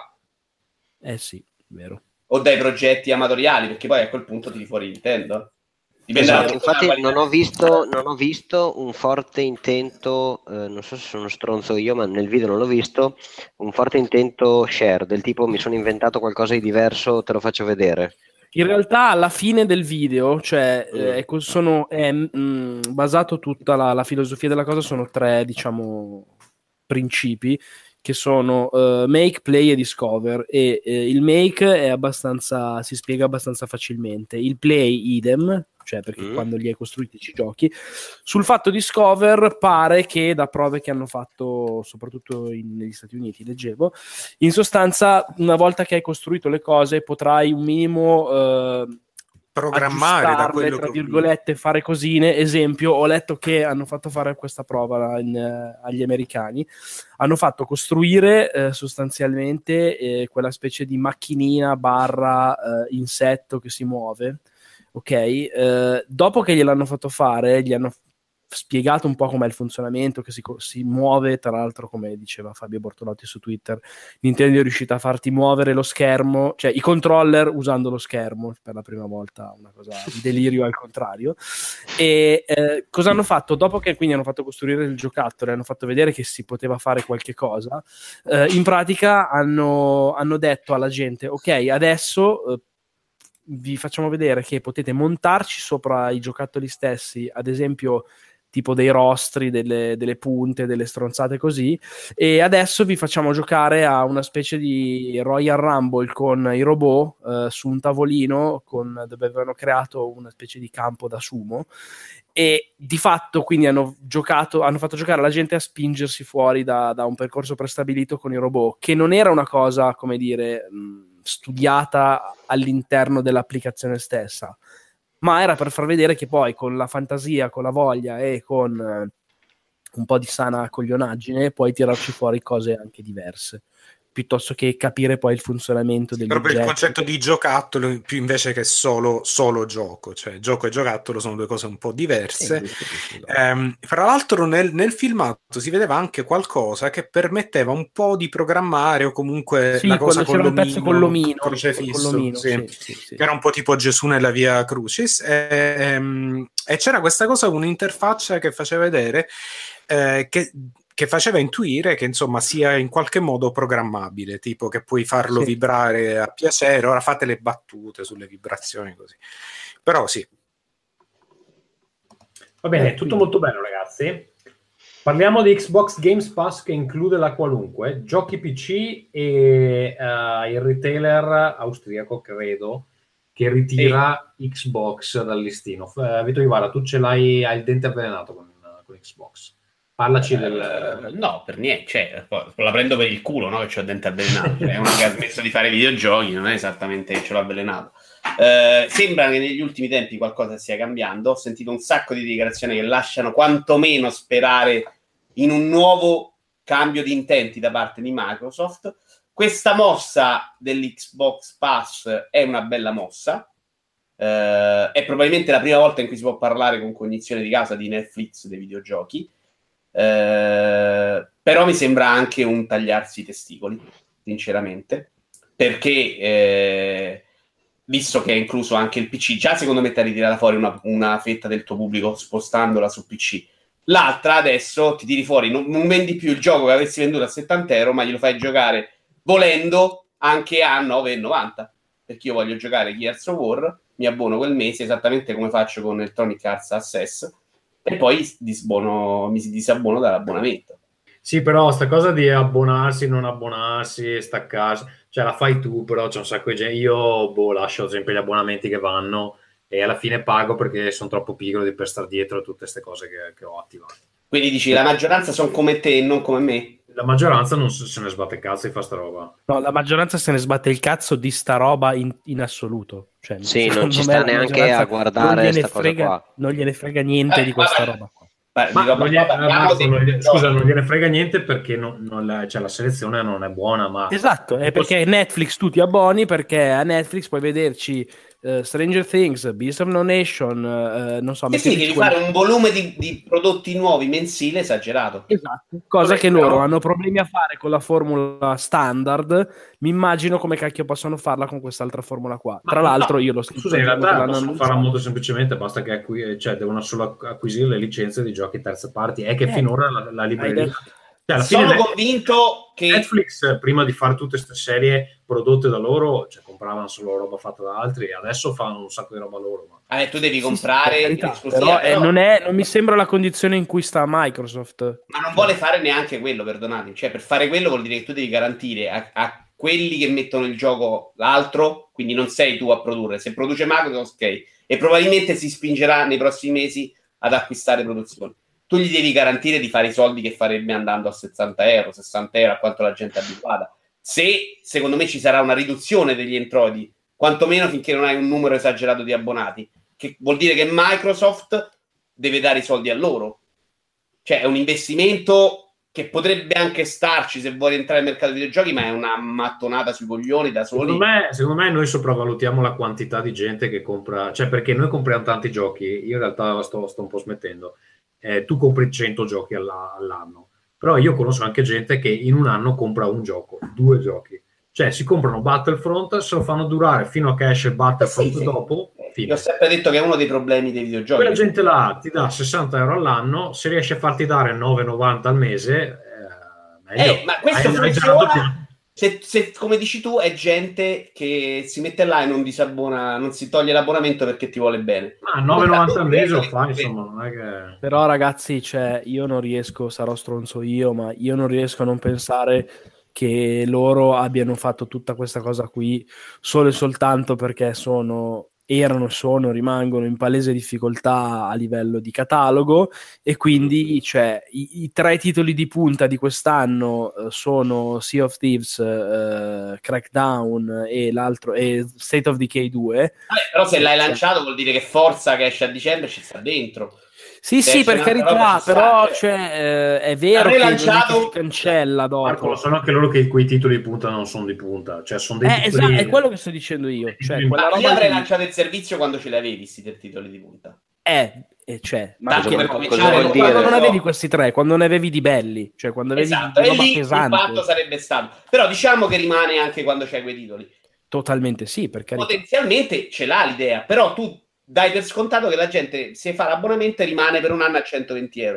Io, per come conosco la gente, per come penso, per come sono anch'io, perché io Spotify lo faccio quando voglio ascoltare qualcosa, Netflix per i primi 3 anni nella versione italiana, 2 anni, insomma, il primo anno. Mi dici che Spotify fai mi abbono, mi disabbono, mi abbono, mi disabbono. Sì. Vabbè, ma sei un pazzo. Electronic Arts Access, io faccio l'abbonamento e mentre ho fatto l'abbonamento vado a togliere l'upgrade automatico, così ce l'ho un mese e non mi devo neanche ricordare di fare l'abbonamento. Vabbè, sei un folle, non lo faccio. L'opzione di Netflix, non credere, perché l'opzione di Netflix che ha sbandierato per un sacco, potete toglierla quando volete, è proprio quello, funziona su quello. Sì, sì, funziona su quello, ma tutti se la sono dimenticato, tant'è vero che ad esempio Sky Now, Now TV e altre l'hanno tolto e non hanno causato grossi casini. Non se ne è accorto nessuno in pratica. Esatto, perché loro sperano proprio che tu faccia come Tommaso, non sto dicendo che sbagli Vito, sto dicendo che tutti sperano che la trasformazione sia quella. Però lo stai dando per scontato e che invece sono abbastanza sicuro che se ti va bene fai il 50%. E tu invece che prendere 180 per 3 giochi, prendi 3 mesi 30, mettiamola così, cifre del cazzo, esatto. No? Perché poi il pubblico che spingerà di più per avere quei giochi erano quelli che te li avrebbero comprati, non so quelli che non l'avrebbero comprati, no? Cioè chi è che vuole giocare ad Halo? Quello che lo avrebbe pagato 60 euro. Se a uno non gliene fregava un cazzo prima d'Halo, ma perché adesso gli dovrebbe fregare pagando 10 euro? Secondo me, Vito, si sono fatti due proiezioni e sapevano che Sea of Thieves a 60 euro non lo vendeva. Esattamente. No, non solo Sea of Thieves, tutti. Cioè Sea of Thieves, Crackdown, State of Decay. Cioè tutti sarebbero stati in difficoltà con il sistema di vendita tradizionale. E ovviamente questo non avrebbe poi giovato ulteriormente all'immagine di Xbox che già probabilmente... Io sono d'accordo, però se si ferma qua e poi se la rimangiano è una follia. Cioè è chiaro che adesso... No, ma è chiaro che non se la rimangiano. Perché quindi... Cioè è chiaro, è sbagliato anche il tempismo secondo me, perché poi ce l'hai con questo, siamo d'accordo. Però poi rimane, se rimane tu stai rinunciando a dei soldi, che può essere un'idea promozionale. Rinuncia a quello, porto tutti in questo mondo Xbox, che però è anche il mondo PC, non è neanche più un mondo Xbox, ma mi capite? Cioè non devi neanche più comprarti per forza un Xbox per giocare quella roba, basta avere un PC. Non lo so, io dico solo un'ultima cosa e poi sto zitto. Secondo me quello che conta più che il servizio sono sempre i contenuti, e il problema loro non era già il servizio, erano i contenuti. Questa cosa qua è un'idea che sulla carta può essere sicuramente interessante, può essere anche, se vogliamo, molto avveniristica, perché posso crederci che un domani funzionerà così anche per Sony. Sì, ma un domani che è molto domani, perché adesso Sony fa uscire God of War, tra l'altro hanno fatto pure la bastardata di annunciare sta roba 20 minuti dopo la data d'uscita di God of War e nessuno si è più ricordato di questa roba, ma vabbè. Però dico, cioè, quello che conta alla fine è sono i contenuti. E, cioè, ribadisco il parallelo con Netflix. Fai Netflix perché hai un botto di cose che ti possono interessare e motivano la ragione, danno una ragione per fare l'operazione stessa. Qua la ragione, anche dire sì, cioè, sicuramente quando ci sarà Gears, Halo, eccetera, eccetera, sarà una cosa molto interessante e molto valida. Sì, ma quando? Cioè, perché il problema di Xbox era già... quando cazzo arriva però quella roba lì, e anzi quella roba lì non basta, perché se posso fare l'uomo d'affari, volevo dire, quello che dici tu è molto vero, però è anche vero che al momento Microsoft non ha la possibilità di agire sul piano dei contenuti. Quello che hanno la possibilità di fare a breve termine, quindi con senza dover passare anni a preparare, investire e così via, è sul piano dei servizi, e quindi da un certo punto di vista sono costretti ad agire su quel piano, perché sul piano dei contenuti si parla di cambiamenti intanto che sono molto grossi, perché sono cambiamenti strategici, quindi dovrebbero ricominciare, non lo so, ad acquisire aziende oppure finanziare, cioè sono cose che si muovono a una lentezza proprio elefantiaca, e fra l'altro anche con risultati sempre incerti, perché magari fra 2 anni va a finire che anche il bound e poi lo annulli, chiaro. Esatto, quindi è un po' una mossa, o comunque insomma agire in questo modo è un po' obbligato per però capisci che Sony domani decide di copiarti, si ributta tutto tra esclusive contro esclusive, cioè le terze parti ce le hai uguali ed è il servizio, in cui lì poi sarà ci sarà Netflix e ci sarà quello della Disney, poi la gente sceglie, non è che può abbonarsi a 23 cose al mese E lì questo è un problema che vedremo, perché il problema è forte, c'è anche dal punto di vista, c'è anche nel mercato dei contenuti video, perché ora vedremo quando tutti più si varierà e più diventerà un problema e più si fraziona, sì, e poi a quel punto volevo solo dire brava Microsoft, perché ha trovato un modo per aggirare la touch rate che sia, immagino, più basso, dicendo ho pochi contenuti, trovo un altro modo per venderteli o tirarti all'interno del mio... Io non lo so, io credo che la tendenza all'interno del mio ecosistema, poi non so come andrà a finire, però per una volta hanno fatto una mossa coraggiosa. Era quella che io mi aspettavo all'inizio. Michele, però perdona, era quello che aspettavo... non ci entri nell'ecosistema. Sì, era quello che io mi aspettavo all'inizio. Non mi ricordo chi l'ha detto, Marco, che ha detto è tardi adesso farlo in questa generazione. Me lo aspettavo all'inizio, dove diceva guarda, c'è l'online, però da noi è come Netflix, paghi e quello che esce ce l'hai, fine. Paghi ogni mese, è stato veramente troppo, non potevano farlo. Cioè ho capito, ma già ci stanno perdendo, Marco. Gli store che hanno reagito molto male. Secondo me, qualsiasi cosa facciano, Xbox One, qualsiasi cosa facciano, non recupererà mai. Cioè, proprio... Dead Man Walking. Vabbè, recuperano. Esatto. No, ma neanche, come dire, neanche per fare... Adesso non ti dico arrivare al livello di PlayStation 4. Chiaro, ma nemmeno la posizione che aveva all'epoca del 360, cioè là è proprio una cosa, secondo me, che hanno segato all'inizio e fine, cioè è come il discorso, io li vedo simili a Nintendo se si stesse ancora incaponendo con i Wii U, cioè no, quella roba lì è no, basta, devi mollarla, dovevi guardare avanti e ricominciare, perché solo così secondo me potranno veramente... Secondo me non vogliono farlo però perché loro l'hanno fatto già con la prima Xbox. Vabbè, non lo so. Se tu la tua clientela, prima Xbox dura 20 minuti, togliamo, facciamo 360, non sono più buone le periferiche, non sono più buoni i giochi, non sei più buono la fregnata dei mortacci loro, e ricominciamo Xbox One, no, va male, un anno, chi cazzo te la compra più la console? Comunque dicevamo, è uscita la news dell'Italia austriaco che gli ha detto, beh belli, volete fare come cazzo fare con l'Xbox io non ve le vendo. Che è un po' la reazione che ebbero un po' tutti con, che cos'era, Vita o PSP? La PSP quella solo digitale? PSP Go. Esatto. PSP Go, sì. Che fu un fallimento per lo stesso motivo. Perché sì, poi sì, è quello che gli stavo dicendo un secondo fa. Potevi ancora comprare l'altra, non c'era nessun problema. Qui ma che altro, cazzo altro c'ha? Ma loro gli hanno detto semplicemente io non te la metto sui negozi, vaffanculo.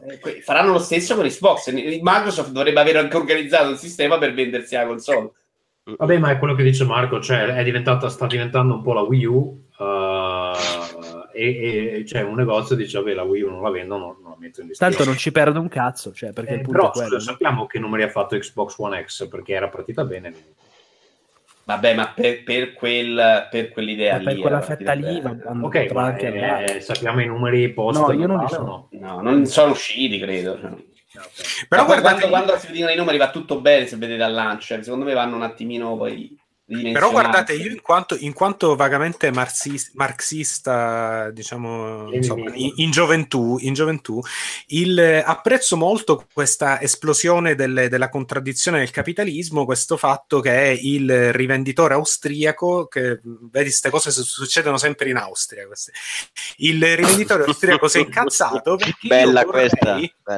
Secondo me la seguiranno a ruota un po' anche gli altri, anche, però non vedo il problema. Microsoft dice la metto in media world, quindi non una roba che vende solo videogiochi, no, ma guarda, io voglio che questa questione esploda, io voglio che sta cosa che il digital delivery sia di fatto azzoppato dai rivenditori che se vedono che Sony comincia a fare sconti troppo grossi sullo store non vendono, cioè li minacciano di non vendere più i giochi in copia fisica. Io voglio che questa cosa qui diventi un bordello e finalmente riusciamo un po' a staccarci da questo modello un po' superato ormai, quindi benvenga battaglia caciara.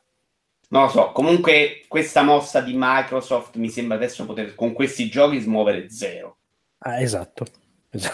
Alle 3 forse hanno voluto semplicemente anticipare la strada e voglio sperare, sono convinto che viste anche le dichiarazioni degli ultimi mesi ci sia un cambio di rotta in cui ci saranno anche dei giochi e delle novità, perché ti ripresenti alle 3 come l'anno scorso dicendo faccio forza Gears o Gears on Alz, se cura nessuno cioè. Diciamo della nostra scommessa, se vuoi, così ci abbiamo anche i testimoni. Sì, io ho detto che esce Gears 5 o Gears 4 Plus, se cambiano nome, insomma, entro Natale. Un nuovo Gears, cioè no, Gears 4, vabbè. Okay. Va bene. No, Gears 4 Plus intendo, perché magari non lo chiamano 5 perché era il secondo pezzo. Un nuovo capitolo di Gears. Me lo compra lui, se esce, perché lui dice che invece non sarà sul mercato. Se non esce io compro un gioco a scelta a lui, AAA ovviamente. Ma questa cosa che Gears 4 è la prima parte di una cosa, cioè l'hai capito? Scusa, Halo 2 non è la prima parte di Halo 3. No, ho avuto questa sensazione giocandolo. Cioè mi è sembrato come un gioco trinciato per dividerlo in due. Cioè, secondo me finisce troppo presto. Sì, ma perché non dovrebbero chiamarlo Gears 5? Che è sicuramente. No, lo chiameranno Gears 5, secondo me. Però dico, magari lo chiamano Gears Svrolution perché non vogliono dargli il 5. Che cazzo ne so, succede a volte. E comunque sì, cioè, qualcosina ce l'avranno, ma non possono avere 1000 giochi già, a meno che pazzi, e quindi cioè, non do cazzo hai. Anzi, te fai proprio l'opposto. Invece che guadagnare 180 €, 120, perché se esce forza un Gears, io te ne avrei dato 120, te ne do 20 adesso. Cioè, potenzialmente è un suicidio. Poi, boh. Sì, e quelli che invece non lo volevano e che si fanno come Tommaso, che si dimenticano di togliere l'abbonamento, eccetera, invece gli lasciano altri 10 €. Però scusate, quelli che non lo volevano erano quelli che si sarebbero dovuti già fatti ingolosire da come era adesso Xbox Game Pass, no? Cioè lo potevi fare adesso, non sarà inculato nessuno, perché alla fine sono giochi vecchi e ti interessa il giusto. Sì. Ma io andrei però, ragazzi, scusatemi, lasciamo Microsoft e se siamo tutti d'accordo io direi di andare alla prossima sezione, che secondo me, questa è una cosa che ho proposto io, è quella di parlare del nostro gioco dell'anno. No, l'hai proposta tu perché sei un coglione, non sei venuto nella precedente. Se l'abbiamo fatto. Allora parliamo del mio gioco dell'anno. Parliamo del mio gioco dell'anno, per lui. Parliamo del io un'ora e 20 su 30 non ce la faccio, però ve lo dico, eh. Vabbè, Vieni distretto però. Allora, il gioco dell'anno, che è il gioco dell'anno personale, cioè non che sia secondo me proprio il gioco migliore dell'anno, né quello che ho giocato di più. Okay. Però è non è Zelda. Il gioco dell'anno per me è ARMS. Perché secondo me ha bisogno di amore. Bravissimo.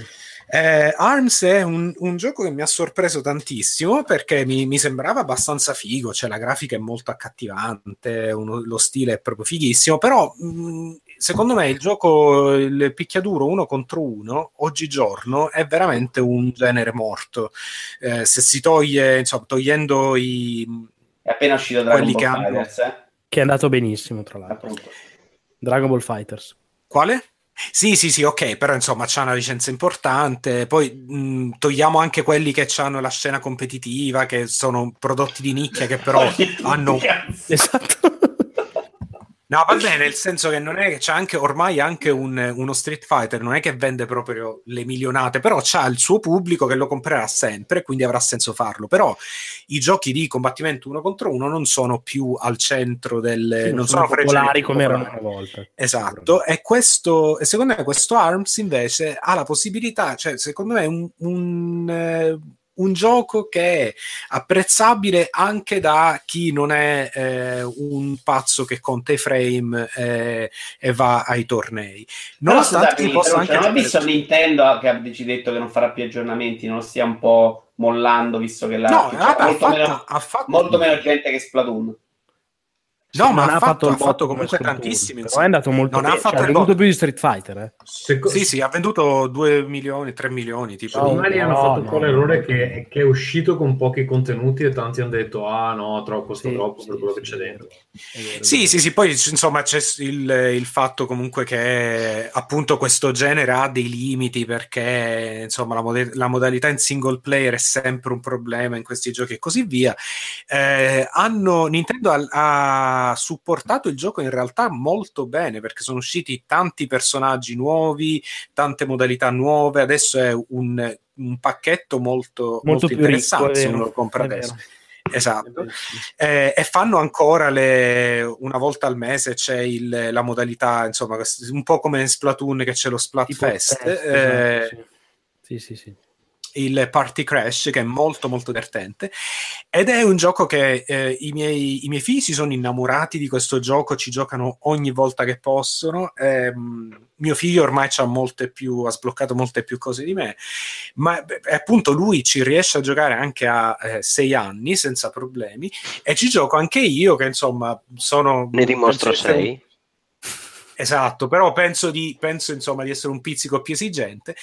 È un gioco profondissimo, ma molto semplice da cominciare a giocare. E questo per me è proprio il meglio di Nintendo, proprio la Nintendo che ci piace. Quindi per me è il gioco dell'anno. Compratelo se non l'avete fatto, perché è veramente bello e probabilmente lo trovate anche a tipo 3 euro meno, che i giochi Nintendo non calano mai. Era in sconto sotto Natale. E sì, comunque sono d'accordo, aggiungo solo che, come dici tu, comprarlo adesso ha molto senso, perché adesso è il momento in cui è anche più ricco, e comunque gente online ce n'è ancora, non poca. A voglia. Va bene, sì. Vito, avevi aggiunto questa cosa di Logan Paul. Allora, se la vogliamo, non volevo parlare di Logan Paul, io volevo parlare di un altro argomento partendo da Logan Paul, ma se vogliamo parlare del Nintendo Direct, dei primi 6 mesi di Nintendo Switch, velocemente possiamo fare quello, dai. Vabbè, se vi interessa di più. No, cosa ne pensate? Perché ci sono state anche molte critiche, perché in realtà c'è tantissima roba che è remastered. Praticamente, se tu non hai avuto un Wii U, è un bel Direct. Se hai avuto il Wii U e hai preso i giochi che sono usciti su Wii U, non c'è quasi niente. In realtà, perché molti si aspettano che ci sia tutto quello che uscirà nei primi 6 mesi, secondo me c'è quasi tutto, però già secondo me con Mario Tennis e Yoshi, cioè non è che è poca roba. Yoshi non c'è. Yoshi è a giugno. Cioè non è... giugno per me sono i primi 6 mesi, dai, ci sta. Vabbè, c'è Kirby. Non c'era nel Direct. Quindi non Kirby c'è. Non c'è Kirby, però Yoshi non c'è.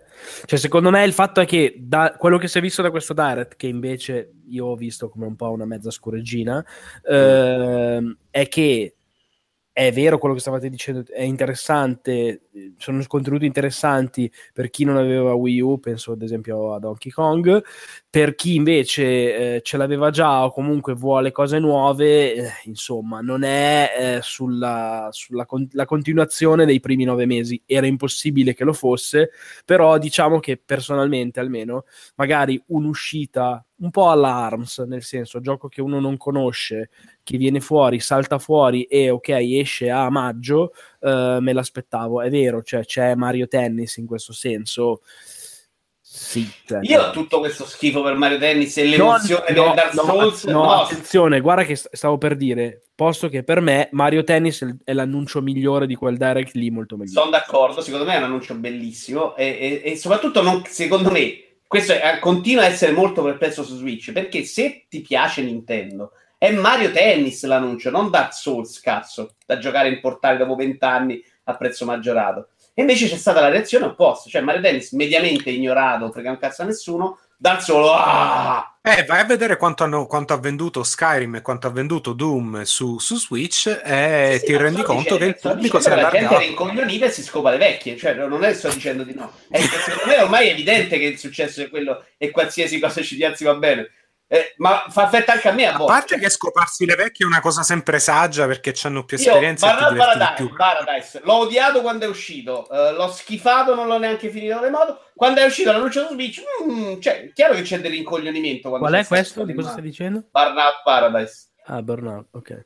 E ma quello è un grandissimo gioco, ma sciacquati la bocca quando parli di Burnout Paradise, dai cazzo. Ma merda, l'ho rimesso su e secondo me era proprio un gioco folle da mettere la gente in galera per come si è riusciti a rovinare una serie, veramente. Io sono abbastanza d'accordo, per me l'open world ha rovinato Burnout. Sì, assolutamente.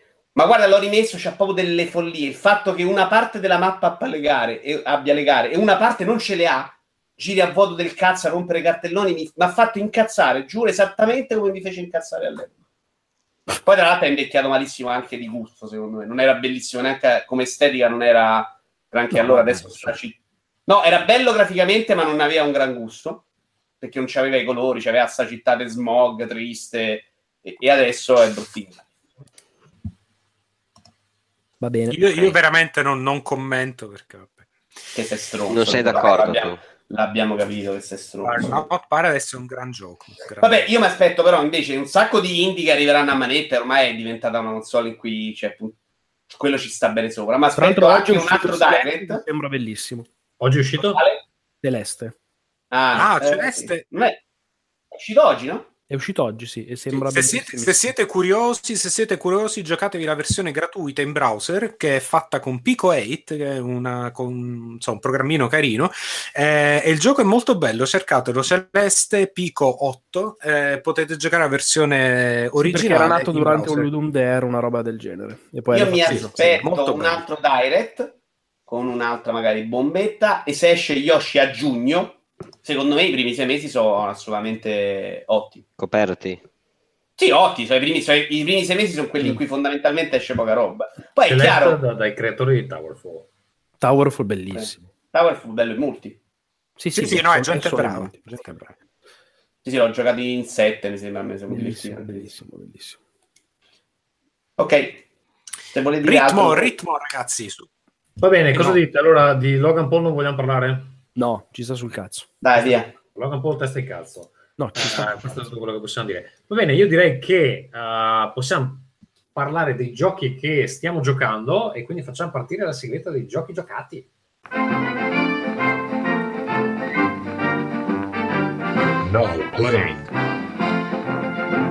Parto io? Vai. Allora. A settembre ARMS era 1.35 milioni, ok.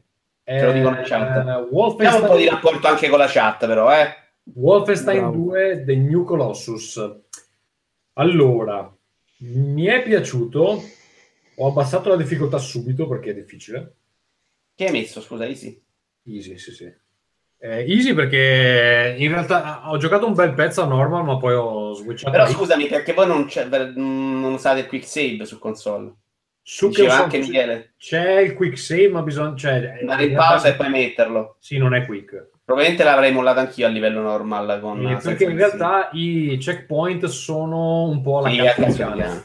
Sono la cazzo di cane, quindi tu puoi anche farti 15 minuti senza avere un checkpoint, e poi ti arriva il tizio col mega laser, ti tira una laserata e muori, e devi rifarti tutto. E siccome giocarci così è una rottura di coglioni, anche perché il gioco è lungo, comunque saranno un 15 ore, 18 ore, una roba del genere. Non mi ricordo, comunque sì. Allora, il gioco è molto simile al primo.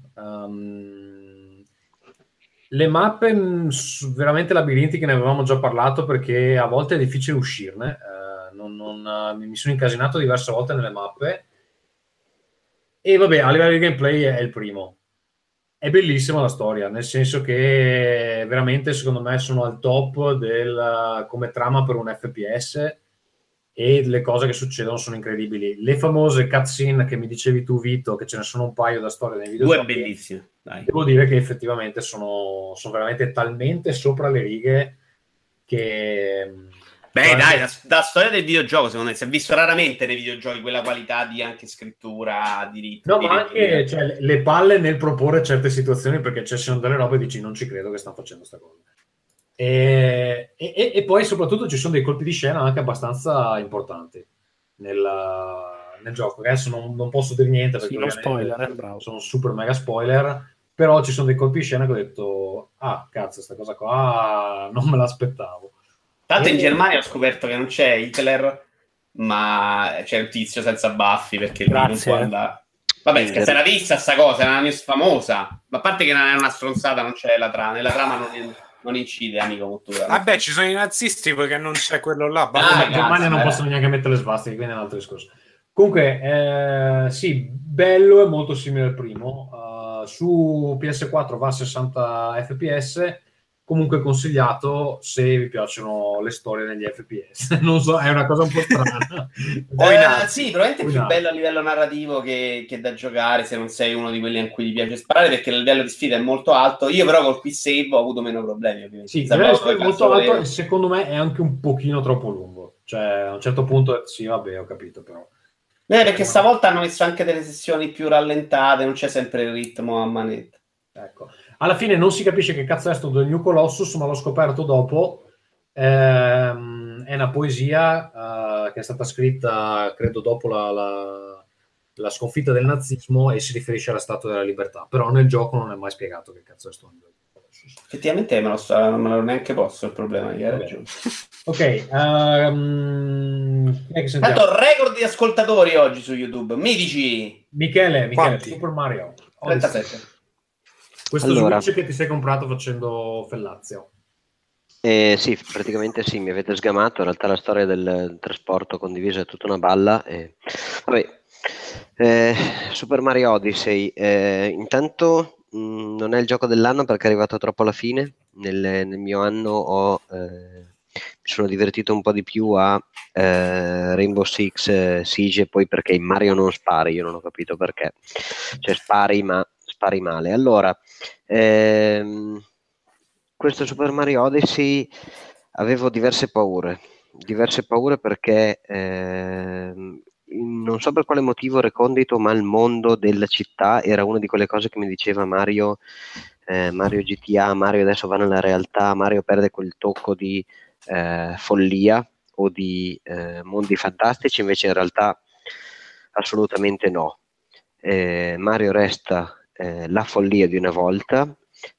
Si perde una punta di brutalità con il fatto che a ogni morte si perdono 10 monetine solamente, quindi è qualcosa che potrebbe essere un pochino più tranquillo, però in realtà Mario in questo tipo di gioco ha la libertà di Mario 64, ma anche la capacità di andare a trovare la stella nascosta con i soliti algoritmi, le solite capacità di leggere un mondo 3D di Super Mario Sunshine, Super Mario Galaxy in certi tipi di salti. Per me è un'ottima sintesi di tutte le cose. C'è una perdita di ritmo, perché il fatto che la libertà del free roaming ti permetta di osservare, andare in giro, non dà quel senso di esecuzione, di ritmo, di prendi la stella e vai, quindi del concetto di missione, ma lascia quella libertà di poter fare un po' in maniera ingenua la sperimentazione, il salto, passare minuti, non dico ore, perché non ci ho giocato quella quantità di ore da dire ci perdo 50 ore per il salto perfetto, però permette di come dire, sfruttare, incoraggiare il giocatore a scoprire lo stile della propria esecuzione. Quindi ci sono salti che sembrano impossibili, punti nascosti che in realtà non era nemmeno in grado di leggere, monete nascoste, lune nascoste, tutto questo legato con il paradigma nuovo del cappello. E la paragone che mi viene sempre in mente è che quello che Super Mario Galaxy aveva dato in realtà era la tridimensionalità dei mondi, quindi giocare con la gravità. Qua il giocare con la gravità è semplicemente il cappello. Quello che il cappello non riesce a fare nel gioco è che la capacità di interpretare un oggetto che viene catturato o di cui si diventa parte in realtà è più un qualcosa per fare show off, per far vedere che si cambia. O in realtà preferito cose molto banali come le monete tipiche di ogni mondo. Ho preferito a livello tecnico il fatto che la Switch non doccata comunque ti permette di avere una durata della batteria impressionante, anche mentre lo si gioca a un gioco che si vede che porta la macchina. Ma sei sicuro? No, ma io non sono la Grafigore, anche rispetto alla Grafigore vostra, molto meno. Ragazzi, io non sono la bestia che vedi 60 fps, cioè, l'ho sempre detto. Per me la grafica di Super Mario Odyssey in portabilità... Pensa che sei qui dentro per la competenza tecnica. Vedi tu. Praticamente la mobilità secondo me rimpiazza ampiamente il fatto che gli altri abbiano la versione... PS4 Pro o Xbox One X dei loro giochi di punta. Diciamo sì. Così. Scusa Michele, ma volevo dirti anche che è interessante questo che stai dicendo tu, perché tu sei all'inizio, no? Io in realtà sono a più della metà, però in realtà ho letto che ci sono 800 lune, quindi secondo me questo mi dura fino al prossimo Mario. Sì, perché per me questa è la cosa più impressionante di questo gioco, è stato il fatto che c'ha un postgame veramente enorme, tipo metà del gioco. E non solo, è lì, e poi lì, quando arrivi a quel punto, la parte esplorativa per forza di cose naturalmente è scema, però viene fuori la parte più acrobatica, la parte più tosta, anche perché ci sono delle stelle davvero difficili, e anche lì mi sono reso conto della profondità del level design, perché non era una cosa che avevo notato sufficientemente mentre esploravo, ma quando invece vai poi effettivamente a cercare tutte le stelle in ogni livello, ti rendi conto di quanto siano ben pianificati. Quindi sarà interessante sentire la tua opinione magari alla prossima puntata. Posso però aggiungere una roba? Io l'ho finito settimana scorsa, a me è piaciuto tantissimo, ne ho già parlato bene a più riprese un po' ovunque. Devo dire che sono anche d'accordo con quello che stavi dicendo tu adesso, del fatto che nelle stelle più avanti, nelle lune più avanti, apprezzi di più magari il level design, perché sono messe un po' più a capocchia. In tutto questo però mi sento di dire che mi manca un po' di platforming più tradizionale alla Mario, che secondo me ce n'era troppo poco. Cioè, per dire, a me Super Mario Sunshine non è piaciuto molto, ma i livelli, quelli sospesi nel vuoto con le robe geometriche di puri salti, di platforming 3D puro, quelli me li porto abbastanza nel cuore. Però ti dirò che secondo me cose come per esempio le corse, no? Il Koopa Free Racing, quelle parti lì sono le parti di platforming più belle, perché sì, dipendono. Però le avrei volute, cioè ne avrei volute di più, e anche perché ti ho fatto il culo a tarallo nella classifica, sì, ti ho fatto un culo. L'ho fatto una volta e mi fa cagare, cioè, sì.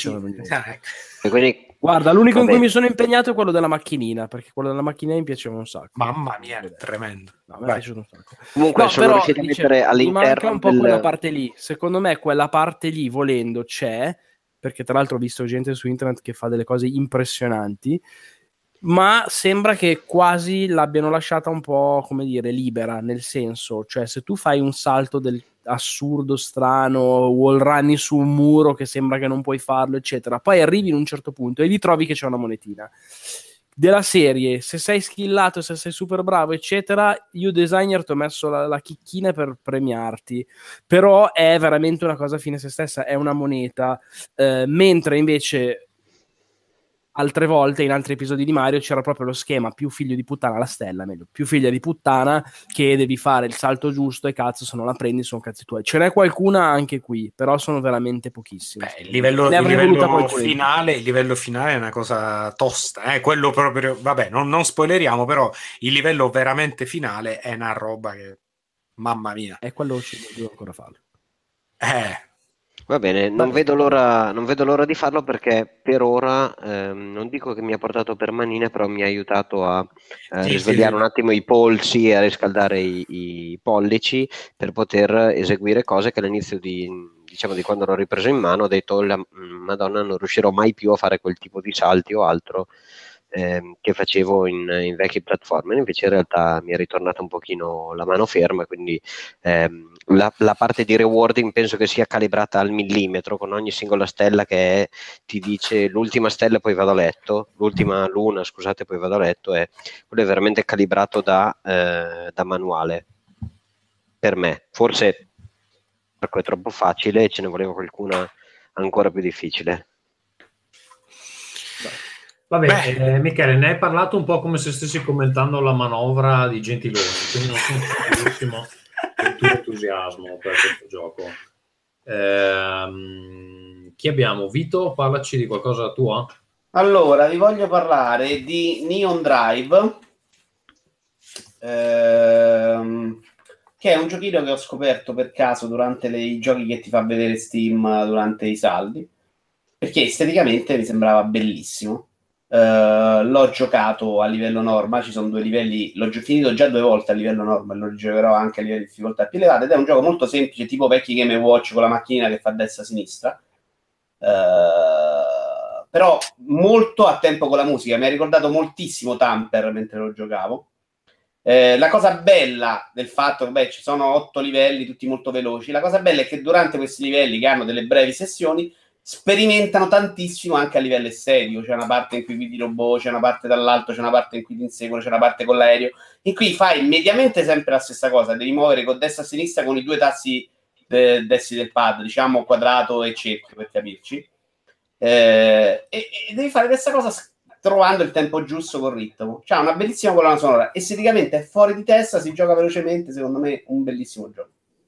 Scusa un attimo, ma io sto vedendo adesso, ma questo gioco... se non sbaglio potrei dire una fregnaccia, ma questo gioco credo sia stato fatto da gente che conosco che è andata alla mia stessa scuola. E potevi imparare qualcosa, cazzo.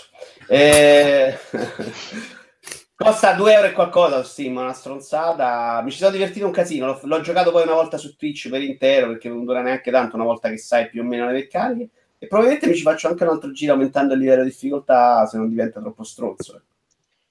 Va bene, Marco, stai giocando a Monster Hunter World, parlaci di Monster Hunter World. Sì, sto giocando a Monster Hunter World da un paio di giorni, anzi meno, perché ieri non ho giocato, ma avevo poi provato le beta. Allora, cosa posso dire? Prima di tutto devo dire che io non avevo giocato Monster Hunter il 3 per il Wii, quindi tanti anni fa, così in maniera un po' incidentale, nel senso che la serie, per ovvi motivi, se mi conoscete un minimo sapete che oltre a piacermi il diavolo mi piacciono anche i dinosauri, e quindi Monster Hunter è sempre stata una cosa che mi stuzzicava. Ho degli artbook presi in Giappone, cose varie, ma il gioco in sé, avevo questo problema che mi piaceva tutto tranne il gioco. Questo che di fatto vuole essere... è un po' un problema, direi. È un po' un problema, sì, è un problema mio, ma è anche un problema un po' diffuso con Monster Hunter. Cioè, o piace tantissimo o fa abbastanza cacare. Questo praticamente voleva essere l'apertura, diciamo, della serie un po' all'Occidente e a un nuovo tipo di target soprattutto.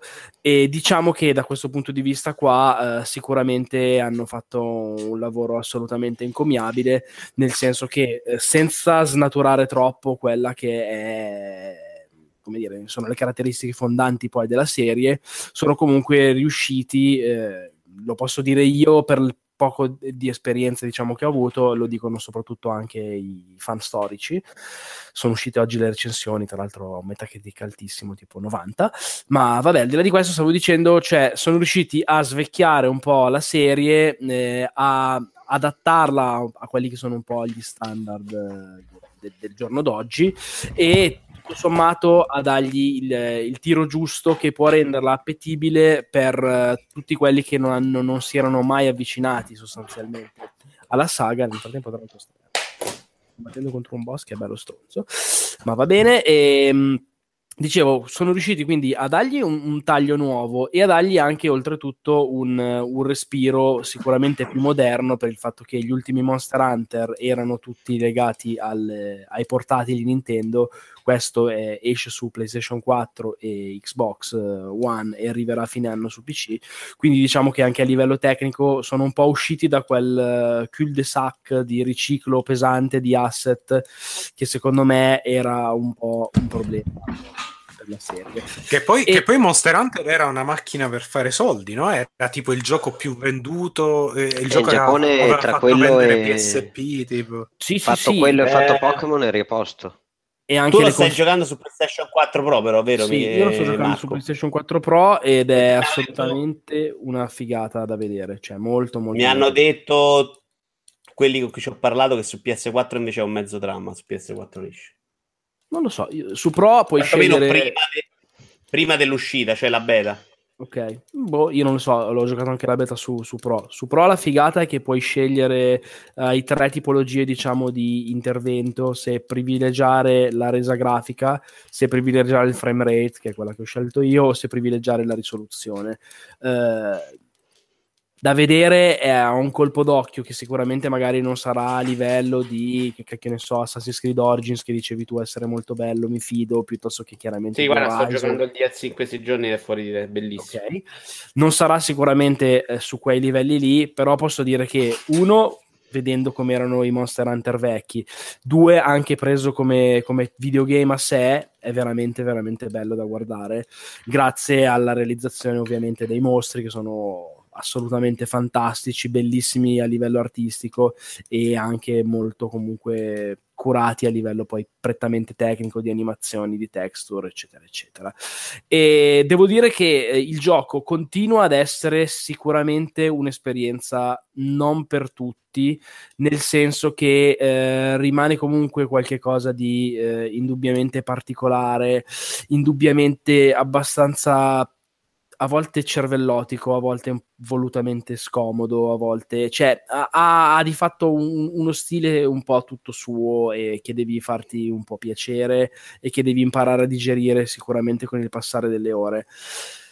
Però è un po' anche il suo bello, nel senso che sicuramente questa cosa gli dà un fascino, il fatto di non trovarti la pappa pronta, importante, ed è sicuramente anche molto figo giocarlo in multiplayer. La beta giocata con il gruppo di persone giuste dà l'idea di crearti questo safari, trovare, inseguire queste creature giganti, combatterle soprattutto con un gruppo che ha magari armi diverse, gli dà un tiro che lo rende assolutamente unico, e secondo me per chi magari come me non si è mai avvicinato alla saga ma può gradire l'idea di un gioco del genere, questo episodio può essere proprio quello giusto per imparare per la prima volta, per scoprire un po' un mondo, se vogliamo. È chiaramente un gioco impegnativo, nel senso che a parte che la trama principale dura tanto, tipo 60-70 ore, ma in ogni caso è una roba che richiede impegno, nel senso che poi è uno di quei giochi con la quest settimanale, con il fatto di andare, facciamo che giochiamo un'ora, andiamo a prenderci le risorse, perché è anche molto basato sul costruirsi equip, avere l'arma giusta al momento giusto, potenziare il personaggio, cioè è un gioco che fa abbastanza storia a sé in questo senso qua. Come fa storia a sé, poi concludo, anche a livello di gameplay. È un titolo sicuramente action, nel senso che è un action RPG, ma non ha sicuramente l'immediatezza anche a livello proprio di sistema di controllo dei giochi occidentali. È un po'... anche lì, ripeto, come dicevo prima, va imparato, devi avere la pazienza di decidere di un po' anche passare tra un po', se vogliamo, di cazzi nel culo, di inferno, per capire bene qual è la tua arma preferita, quale può essere la migliore per il tipo di approccio che vuoi avere. Cioè ce ne sono 14, i tutorial sì ci sono, ma sono abbastanza la brutto 2, cioè vai sti cazzi. C'è ancora la valanga di icone, simboli, totalmente sì, assolutamente. Ah, sì, che meraviglia. E soprattutto... io ho giocato quello su Wii anch'io con un amico, e l'amico mi insegnava come un cretino che quello era il momento dell'attacco con il caricamento corretto, per poi poter avere un altro attacco senza il caricamento immediatamente dopo, in modo da tagliare la coda. Cioè, cose sì, proprio capire, dove ragionamento, capito? Con, anche se hanno messo comunque qualcosina di un po' più soft, diciamo, e sempre per dare un'idea, i mostri, proprio per design, è un gioco quasi solo, diciamo, di combattimenti coi boss, come idea, anche se non sono coi boss, cioè non sono visti come boss, ok? Però in generale non hanno la barra dell'energia, cioè già anche questo dice molto, devi capire come sono messi a seconda delle animazioni che hanno, esatto, dell'affaticamento, portano, esatto, tutte cose del genere. È particolare, cioè non è una cosa per tutti. Come dicevo prima, anche le 14 armi diverse di fatto gli danno un gameplay diverso, ma letteralmente, cioè se tu usi un'arma da tiro, da lancio lontana, tipo un arco, il gioco diventa quasi un third person shooter, anzi senza il quasi. Ci sono invece mazze pesantissime che lo rendono, adesso non dico un picchiaduro perché sarebbe troppo, però devi molto bene considerare qual è la finestra di attacco, quali sono i frame giusti per muoverti, perché altrimenti la mossa in più ti mette veramente nei cazzi. E è un gioco particolare, ripeto, secondo me è affascinantissimo a livello di ambientazione, e se vi piace l'idea di un'esperienza del genere può essere davvero il titolo giusto per provare a farla, con la consapevolezza, ripeto, che comunque dovete dedicargli un po' di tempo, un po' di attenzione, che però, cioè, secondo me se le merita e anche abbastanza alla grande. Però boh, vediamo anche per quanto tempo riuscirò a giocarci io, che ho tipo altre 1000 cose magari da giocare, recensire, da voler provare, eccetera eccetera. Però beh, finché dura. Ferruccio, ci dici qualcosa del DLC di Zelda? Nel caso ti connetti con noi, Ferruccio. Scusate, perché quando svapo, siccome mi interessa la qualità del podcast, non sto qua con questo rumore di mouse che clicca o che cazzo è tutto il tempo, quindi di solito spengo il microfono. Stavo dicendo, ho ripreso in mano Zelda per la prima volta da quando ecco, lo vedi questo clicchettio, lo senti? Vabbè, non cliccare, cazzo. Ma non sono io. Si sta lamentando di altri che cliccano mentre parliamo. Mi sa che Marco... Sono io con il controller, che cazzo è? C'ha le mani... Capito, Marco. Comunque, quindi ho ripreso in mano Zelda per la prima volta da quando l'avevo completato, quindi, non lo so, un paio di mesi dopo l'uscita. Avevo dato un'occhiata alla prima DLC, credo, ma non ci avevo giocato quasi per nulla. E quindi praticamente mi sono fatto sono alla fine proprio allo scontro finale del secondo DLC, ho vinto la moto, che insomma, poi magari ne parliamo, e mi sono anche fatto qualche missione del primo DLC, che era un po'... non era poi così strutturato, c'erano insomma delle quest ma non erano particolarmente corpose. Invece il secondo DLC è uno dei DLC più belli che abbia giocato. Io non sono un grande estimatore di DLC, di solito quando un gioco lo finisco cioè ci arrivo alla fine sempre un po' stanco. Per venire incontro a te, questa cosa di DLC, mentre stavamo parlando prima ho preso in mano la scatola di Mafia 3 che c'avevo lì per vedere le cartoline dentro, ho scoperto di averci il Season Pass, sì. E non l'avevo mai sfruttato. Ecco qua. Questa è la vera ricchezza. Ecco, allora... No, ma mi sa che pure... l'ho scoperto proprio adesso, prendo. Scusa Ferruccio, andando alle cose interessanti che qua bisogna un attimo riassumere. Sì. Come ci si accede a sto DLC? Perché io sono... mi manca solo un boss da sconfiggere. Lo compri, però ad esempio, dopodiché il DLC precedente di Zelda cazzo si era fermato a quello scoglio. Dico, no, come cazzo, il DLC come si entra nello store di Zelda è completamente sparso nella mappa, cioè non è che lo attivi. No, aspetta, invece sì che lo attivi, però credo che funzioni solo se hai finito il gioco. Devi aver finito il gioco. No, in realtà sì. Credo che funzioni anche se non hai ucciso Ganon, ma devi aver ucciso le 4 bestie. I quattro colossi. Sì, ok. Sì, e poi c'è una quest che, insomma, metti là, vai, devi tornare perché entra allo Shrine of Resurrection, quindi il primo, quando il punto di inizio. E poi cosa succede, Ferruccio? Che mi stai tenendo la tensione qua, c'ho una roba che non capisco. E poi praticamente ci sono un sacco di nuovi shrines, come si dice, di santuario, come cazzo si chiamano. Sacrari. Ma lui, guarda, lui vuole ancora sapere come comincia la missione. Cioè, ma va indietro nel tempo? Va indietro nel tempo? Perché quello che in alcune parti sì, ma no, in generale no. Non ho capito. Devi tornare. Arriva un tizio con la DeLorean. Aspetta un attimo. Hai presente quando cominci il gioco? Sì. Che sei in quel posto sottoterra, poi ho capito che devo tornare. Ho capito. Interagisci con l'unica cosa interagibile. Poi sali sul cammello. No, corri veloce premendo A e B. Quando assieme, scende però. L'UFO, tu cominci. Quindi la cosa bella di questo DLC è che ci sono un sacco di nuovi shrines e sono molto, molto più difficili di quelli normali, quindi è una cosa carina, perché alla fine Zelda c'aveva il problema, era un po' facile, dopo insomma diventavi una bestia. Ma questa cosa di un solo cuoricino? C'è la prima parte del DLC, c'hai un cuoricino e questo funziona alla grande perché ti costringe a pensare a nuove strategie, insomma cose un po' più creative per sconfiggere nemici. In realtà è solo la prima parte, perché ci sono un bel po' di altre cose in questo DLC. Io mi sono fermato, quando ho saputo sta cosa mi è passata un po' la voglia. Ma quella è una delle parti più carine in realtà, perché veramente non è difficilissimo, però un po' più difficile, e ti permette anche di...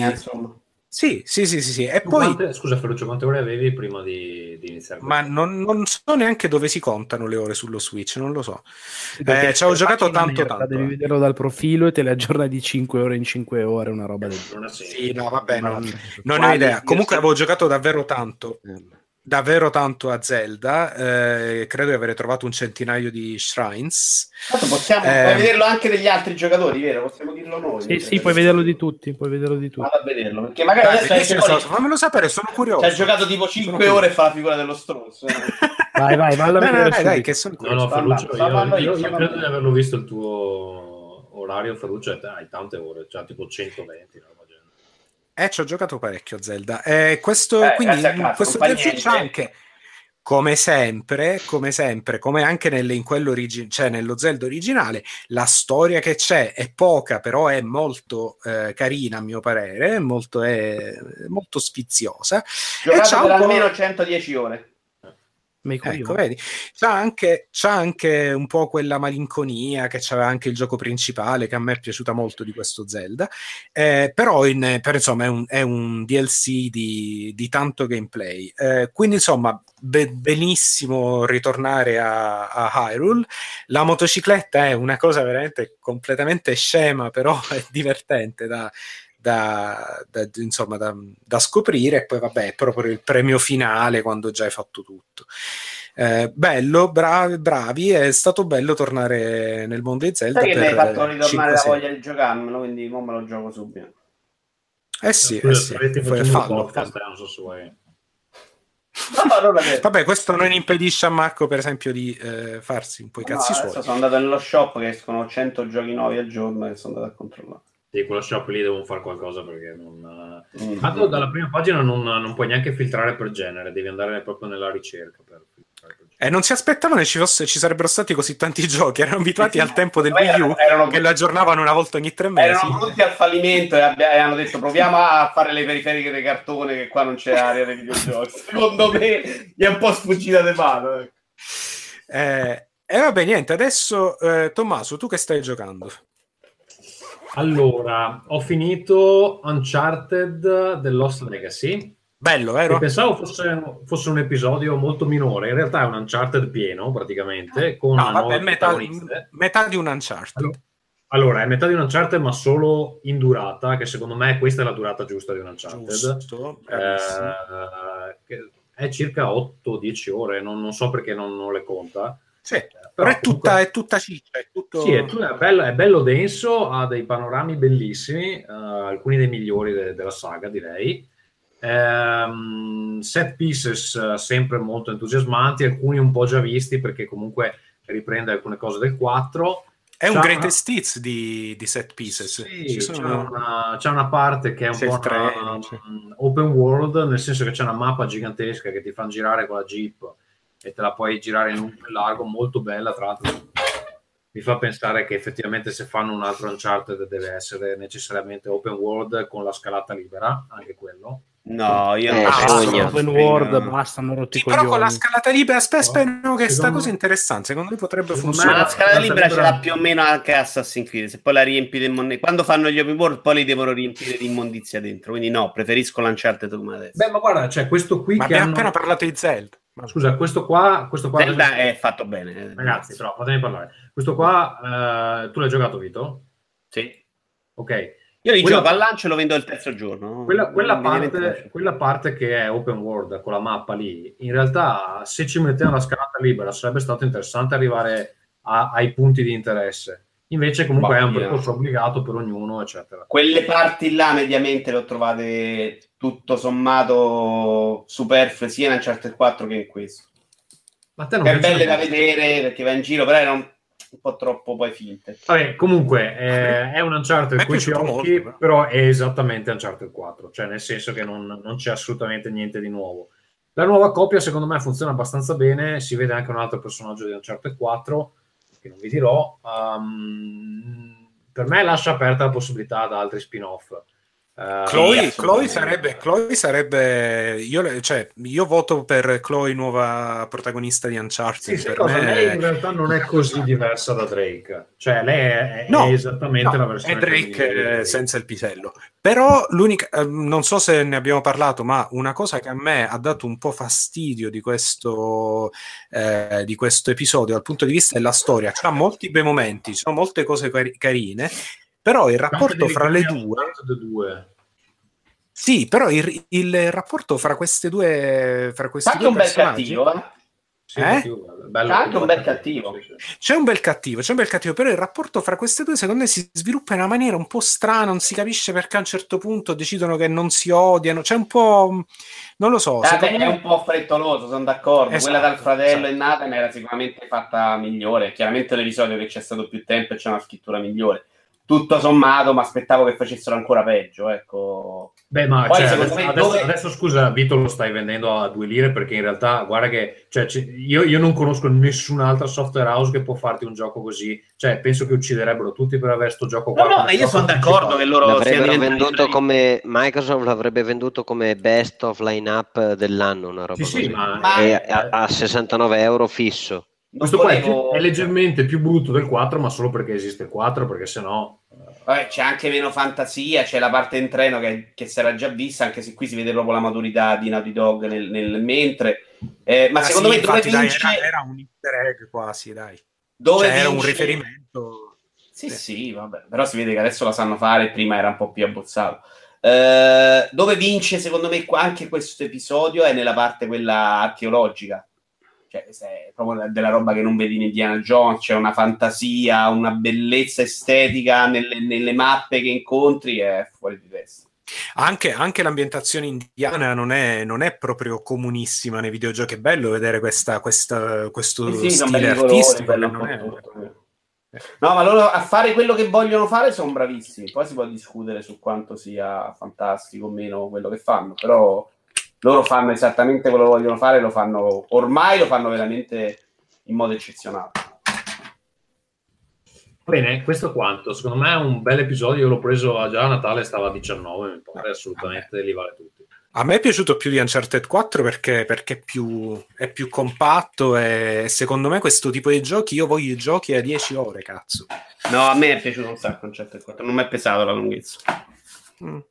E secondo me poi c'era un rapporto migliore, cioè a livello di storia io penso che la lunghezza sia un problema, nel senso che se ne facessero esattamente come Xbox fa i programmi di abbonamento, se ne facessero 3 da €40 per 3 Natali avrebbero tipo, non lo so, la macchina che stampa i soldi in cantina come proposta commerciale, invece che farne uno da 18-20 ore ogni 4 anni. Esatto. Però guarda che tutte quelle ore, a volte noi sottovalutiamo questa cosa, ma sono abbastanza funzionali alla storia nei videogiochi. Cioè GTA 4 funziona molto bene nel rapporto che hai con i personaggi che fai, perché ci hai passato tante ore insieme. In una storia di 8 ore non si cementificano quei rapporti, capisci? Diventa una roba molto più veloce e molto più dozzinale. Forse hai ragione tu, perché è il quarto che fanno in questa maniera senza dividerlo in questo modo, dicendo ti portiamo dalla A alla Z. Dico che uno diciamo un po' più predatoriale come approccio direbbe, ma sai cosa c'è? Invece che uno ogni 4 anni, 3 anni, facciamo uno ogni anno da 8 ore a 40 e via andare. E vedi come lo vendiamo. Quello grande e poi ce ne puoi infilare 2,5 di questo tipo qua usando gli stessi asset. Mi sembra più comunque sensato. Vi dico solo che l'ho messo nel carrello di Amazon, ovviamente tramite il link di Rincast, perché la recensione di Tommaso mi ha convinto e io dopo un po' sento la carenza di una storia. La cosa migliore da fare con gli Uncharted è comprarli a Day One, giocarseli e rivenderli 2 giorni dopo. Lo giochi con €3. Ok, senti che strategie che ti cazza. Sei il male dei videogiochi. Io però 10 ore in 3 giorni non riesco a farle, quello. Ma infatti, ma come cazzo fai poi? Vabbè, io l'avrò fatto in 2. Ma non posso definirmi il male dei videogiochi, visto che sono tipo il 30% del loro fatturato anno. Io però direi di andare su Scusate, Marco c'ha 36 giochi. No, qua, vabbè, ma sono quindi o ne toglie qualcuno. Se ne frega, sì, sì. Parliamo assieme di Doom. Uno è briscola, Doom. L'altro è 3-7, dai. Vai, parliamo di Doom VR. Parliamo assieme di Doom Virtual Fucking Reality. Doom VR è un gioco che mi ha confuso. Ci ho giocato fatto vomitare, letteralmente. No, vabbè, a me piaciucchiava. No, a me ha fatto stare male, letteralmente. Ah, sì? Ok. No, allora io l'ho giocato solo col teletrasporto, quindi è un nuovo episodio di Doom, quindi riprende con gli stessi asset di Doom 2016, però appunto è un episodio sviluppato appositamente per la realtà virtuale. Io ci ho giocato su PlayStation VR con solo il teletrasporto, quindi non con il movimento libero. E ti sei perso una roba però importante. Vabbè. No, forse ci rigiocherò, okay. Se non vomiterò con il movimento libero. Però all'inizio ho pensato, vabbè, ci gioco così, come nella maniera più come si dice, vomito friendly. E però c'ha dei momenti molto belli, cioè quando finalmente verso la fine del gioco hai imparato il sistema di controllo del merda che c'hanno e lo usi con una certa dimestichezza, ti accorgi che ci sono bei momenti e che c'è un sistema di combattimento abbastanza interessante. Dal punto di vista visivo è molto carino e poi ti... E poi ecco, c'ha questa cosa che la realtà virtuale ti permette di avere un senso delle dimensioni che di solito non c'hai. Quindi quando c'hai un mostro di 4 metri... Il barone dell'inferno davanti è veramente davanti. Esatto, cioè, vedi sti demoni tipo alti 4 metri e ti fanno un effetto diverso rispetto a quando ci giocavi su uno schermo. Scusate, c'è il gatto che era rimasto chiuso in bagno, povera gatta. Quando però il sistema di controllo che c'ha è così macchinoso. Voglio dire solo una roba su questo tema. Sono tre sistemi di controllo, cioè si può giocare solo con i move e usi le due armi indipendenti, però così non hai il movimento libero, che è una delle caratteristiche fondanti di questo gioco, un po' come era in Farpoint, ma di più, nel senso che Farpoint, come diceva prima Vito, era molto più in your face, orizzontale, davanti.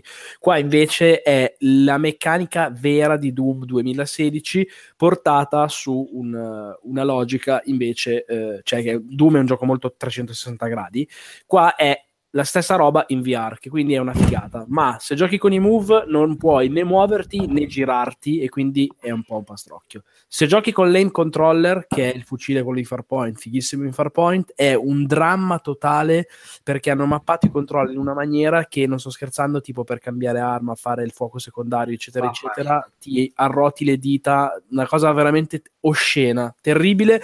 E in più, siccome non hai il secondo sensore di movimento, sostanzialmente hai la mano con la granata che è agganciata letteralmente alla testa e rimane lì fissa insieme al tuo sguardo. Nel casino dell'azione te ne dimentichi, però non è il massimo, ma soprattutto diventa molto scomodo muoversi.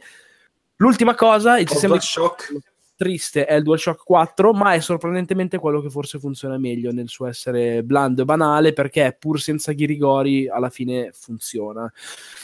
Il problema che cos'è? Che secondo me in un Doom VFR, che ripeto a me ha dato una motion sickness terribile, cioè non sono riuscito ad andare avanti oltre la prima missione, quindi ho giocato tipo 25 minuti. Al di là di questo, che sicuramente è un problema mio personale, no, insomma, è molto comune, però sì, no, è comune, però per dirti, io di solito non sto male nei giochi VR. Qua questo mi ha fatto stare proprio malissimo, sudavo freddo, eccetera eccetera, e credo fosse per un discorso della velocità dei movimenti, proprio delle gambe. Mi dava fastidio, mi sembrava si muovessero troppo veloci. Al di là di questo, secondo me la differenza enorme tra Doom VFR e Farpoint, che mi è piaciuto infinitamente di più, è che Farpoint secondo me è un gioco VR al 100%, pensato da zero per la VR, che magari osa anche meno nella vera, ad esempio appunto l'azione a 360 gradi, anche se poi l'hanno aggiunta un po' al multiplayer, ma tutto quello che c'è funziona meglio, è costruito meglio su una periferica, e la resa finale, anche come si spara dentro il gioco, banalmente il fatto che guardi nel mirino davvero, in Doom non lo puoi fare qua anche con l'aim controller, se guardi nel mirino nella canna dell'arma, clippi dentro nell'arma, proprio i poligoni. Sì, vabbè, non è il tipo di gioco in cui si mira in quel modo, fra l'altro. Sì, comunque lo potrei, cioè dammi la libertà di farlo, anche solo per fare il figo un secondo, no? E secondo me quindi la differenza grossa è che uno è un gioco per la VR da zero, l'altro è un gioco palesemente adattato per la realtà virtuale. Sembra una sottigliezza, ma secondo me quando hai il visore in testa te ne accorgi. No, infatti ed era comunque già sulla carta un'idea folle. Era un'idea folle perché Doom è tutto basato sulla velocità, sui cambi di direzione, una cosa del genere in VR è una follia. Quindi mi piace il fatto che abbiano osato, però sì, il risultato finale, non lo so, a me ha divertito a sprazzi, però mi dispiace dire che Doom, che dovrebbe essere il gioco più immediato che ci sia, alla fine in questo caso il problema più grosso è che non è immediato, ci vuole troppo tempo per abituarsi a giocarlo, e questo è strano. Va bene. Passo la parola a chi? A me, che parlo. Parlerò di un gioco per la VR, quella per i grandi. E ho giocato Robo Recall, che è probabilmente il gioco più bello che abbia giocato fino adesso, ed è una roba, secondo me, fuori di testa. Intanto perché praticamente è bellissimo. E c'è da dire che con l'Oculus in generale il retinato non lo vedi proprio, se non quando c'hai la schermata nera. E quindi già, secondo me, è tanta roba. Ma è anche che edizione dell'Oculus ce ne sono diverse, credo. Non so, pensa adesso l'ultima. No. Cosa intendi con retinato, Vito? Scusa, ignoranza totale. La bassa risoluzione, vedi proprio la matrice davanti. Esatto. Su PlayStation VR ho provato la demo della Guardian, è una roba veramente all'esterno, vedi scacchi proprio giganti. Capita però con PlayStation VR li vedi di più, con Oculus. Se non c'hai il nero è difficile. Graficamente è veramente bello. Potrei parlare di AAA se non fosse che poi gli ambienti sono molto stretti, quindi stiamo dalle parti di un Time Crisis fondamentalmente. Però l'ha fatto Epic, no? Sì. La parte bellissima è che tu puoi muoverti all'interno della mappa liberamente, cioè hai la levetta e puoi metterti dove cazzo vuoi all'interno della mappa, anche mentre non è movimento libero, è teletrasporto. Puoi andare teletrasporto, ma muoverti in ogni posizione che vuoi, anche in piani sopraelevati o in basso, insomma, e puoi ruotare nella posizione che vuoi. Questo sistema di movimento ti permette veramente di avere una sensazione di padroneggiare lo spazio incredibile. Fighissimo che ti muovi molto tu col corpo all'interno di questo gioco, questo dipende anche molto dalla precisione dell'Oculus in generale, quindi puoi schivare i proiettili alla Matrix. È fighissimo che arrivano i robot, li puoi prendere perché hanno tutti una specie di maniglia e puoi usarli per proteggerti dai colpi, puoi lanciarlo, arrivano i missili, puoi fare la stessa cosa, rilanciarli contro, quindi veramente ti muovi nello spazio, ti abbassi, ti alzi, vai a destra, ti muovi veramente molto di più e quindi finisci dentro una roba che è molto più dinamica, molto più veloce e molto meno esperienza limitata di quanto non abbia provato altri giochi in passato, insomma, ed è bellissimo. Poi è un gioco di quel tipo là, insomma, con i boss, nemici, varie tipologie di nemico che affronti in modo diverso, e comunque questo sistema di movimento secondo me è fantastico perché non hai problemi di motion sickness, ma vai veramente dove cazzo vuoi in un secondo, cioè veramente ti muovi senza problemi. Artica, per esempio, invece ha delle postazioni fisse che funzionano bene, ma sono molto più limitate. Ecco. Ho fatto. Bene. Tornavido io. Dico qualcosa io. Stavo guardando trailer di nuovi giochi in uscita su Switch. Solo oggi penso ne siano usciti 9. Allora, Bayonetta 2. Ho iniziato finalmente Bayonetta 2 su Wii U, perché c'avevo lì da praticamente il giorno in cui è uscito. E ho detto, vabbè, siccome lo rifaranno su Switch, tanto vale che mi gioco quello su Wii U, così che non lo ricompro. Niente, l'ho iniziato e devo dire la verità, non sono sicurissimo che Bayonetta non sia un IP un po' sopravvalutata. Vattene a far culo. Bravo. Nel senso che c'è una certa povertà di base nella realizzazione delle cose. Ma tu sei povero. È anche tu, Ferruccio. È vero. No, non so neanche come spiegarlo, però boh, l'ho iniziato da poco, sono credo al... Ma forse solo mi permetto di dire una roba, magari è solo che il 2 è meno bello dell'1, cosa che peraltro per me è. Sì. No, allora, verissimo. Cosa, a questo punto mi sta un po' stretta la struttura da gioco giapponese dove c'hai dei muri invisibili dappertutto. Okay.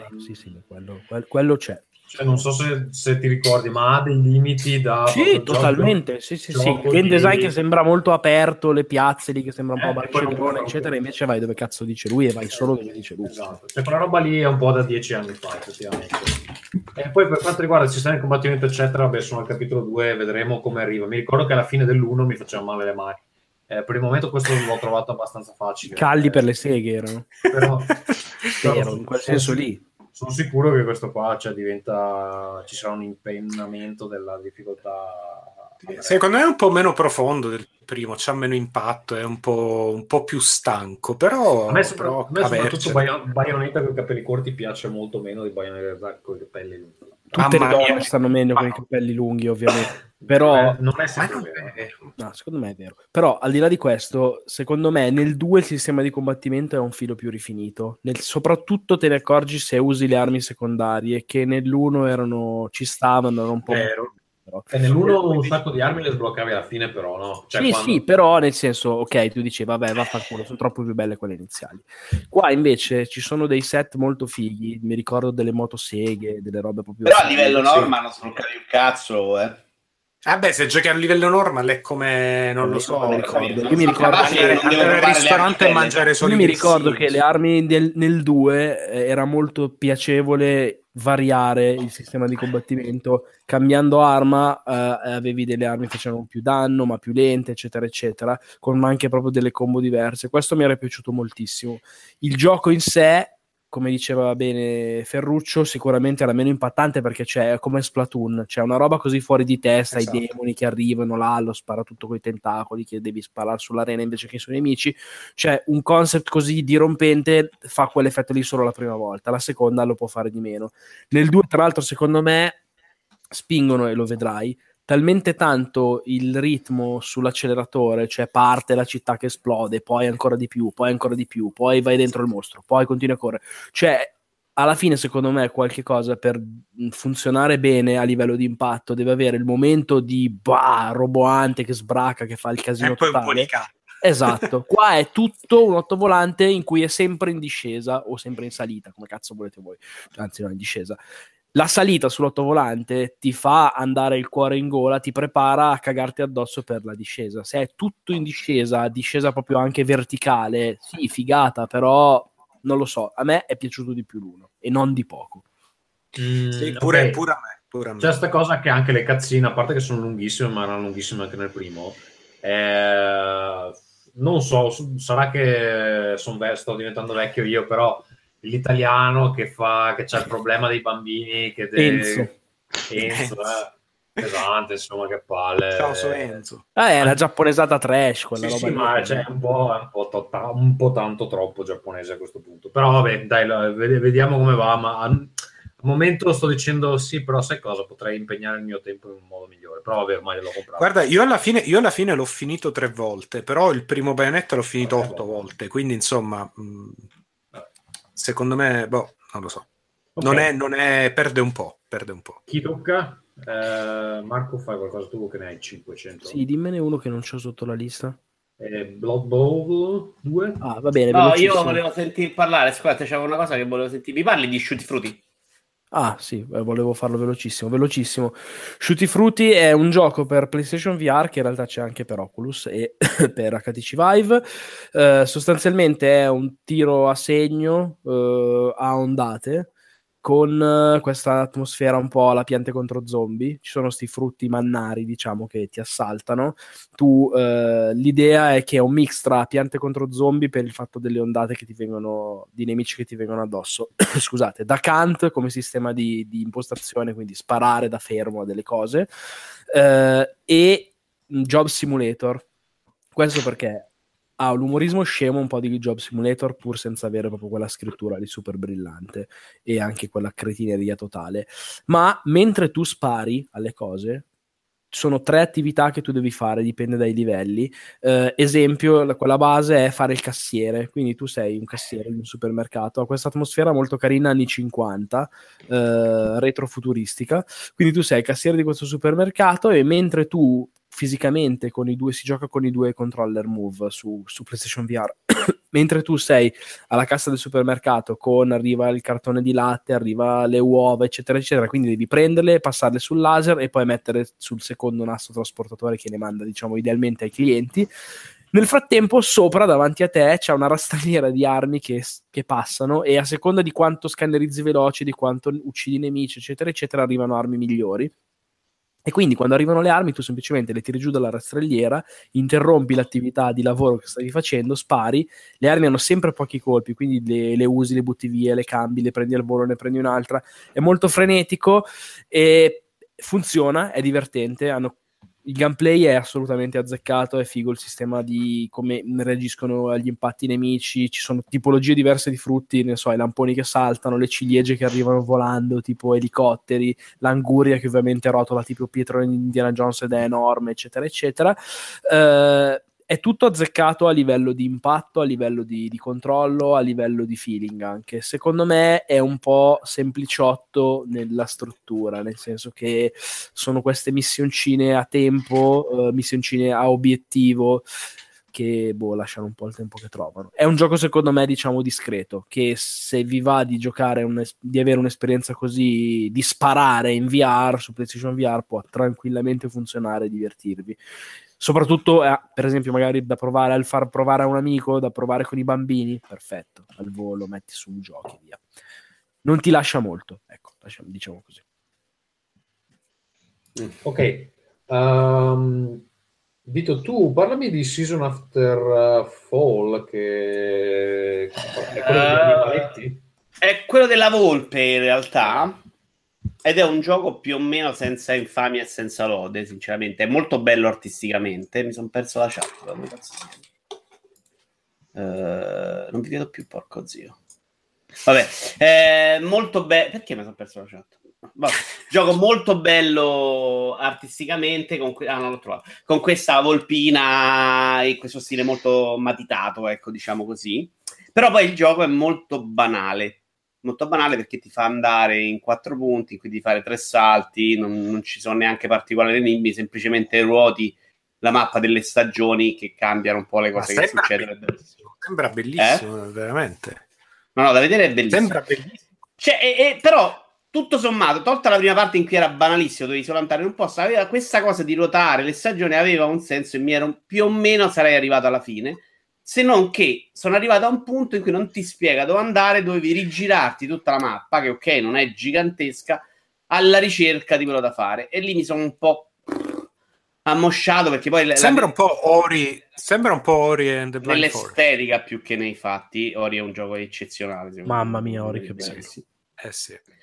Questo invece non si ha, la parte 4 non ce l'ha, anche un salto in cui devi prendere molto più il tempo per saltare, cioè proprio una cosa fatta molto più rilassata. Questa cosa di dovermi andare a rifare la mappa per cercare quello che avrei dovuto fare per tutto sommato un'azione me l'ha fatto mollare, però costa una cazzata, se vi interessa magari dategli un'occhiata. Quant'è una cazzata? Non mi ricordo, figurati. Sotto i 600 euro una cazzata. Sto comprando una sala da 500 euro in questo momento, Ferro, capisci? Una che? Non lo so, sto vedendo che hanno annunciato Orco della sideshow per Master of the Universe, oddio, ma devo capire se fa parte della serie. Una statua. Hai preso una statua per... Sì, ormai prendo 600 euro. Costa 2,60 e questo mi fa pensare che non sia della mia serie e quindi posso farne a meno. Ma andate anche avanti, non vi preoccupate. Perché la tua serie costa solo 500 euro, giusto? La mia serie costa 500 euro. Che è quella che gli ha rotto la tizia delle pulizie. Quella che mi ha rotto la tizia. Ma voi seguite le avventure, quindi, di Vito collezionista. Beh, cazzo, i Masters gli ha rotto una roba da 600 euro, me lo ricordo. È stato bellissimo, non scherziamo. Bene. Vabbè, ma andate avanti, non vi fossilizzate, cioè l'estate. No, infatti è caduto il gelo, però vabbè. Ferruccio, tu ne hai parlato di Fail Factory? Fail Factory no, non ne ho parlato, ne parlo velocissimamente. È un giochino fatto da gente che aveva fatto altri giochi, non mi ricordo adesso, erano tipo non Bungie ma una cosa del genere, tipo che hanno fatto sto giochino in VR per Gear VR, quindi per VR portatile, che come credo di aver detto già altre volte è secondo me una delle cose più interessanti che stanno succedendo per ora nell'ambiente della VR.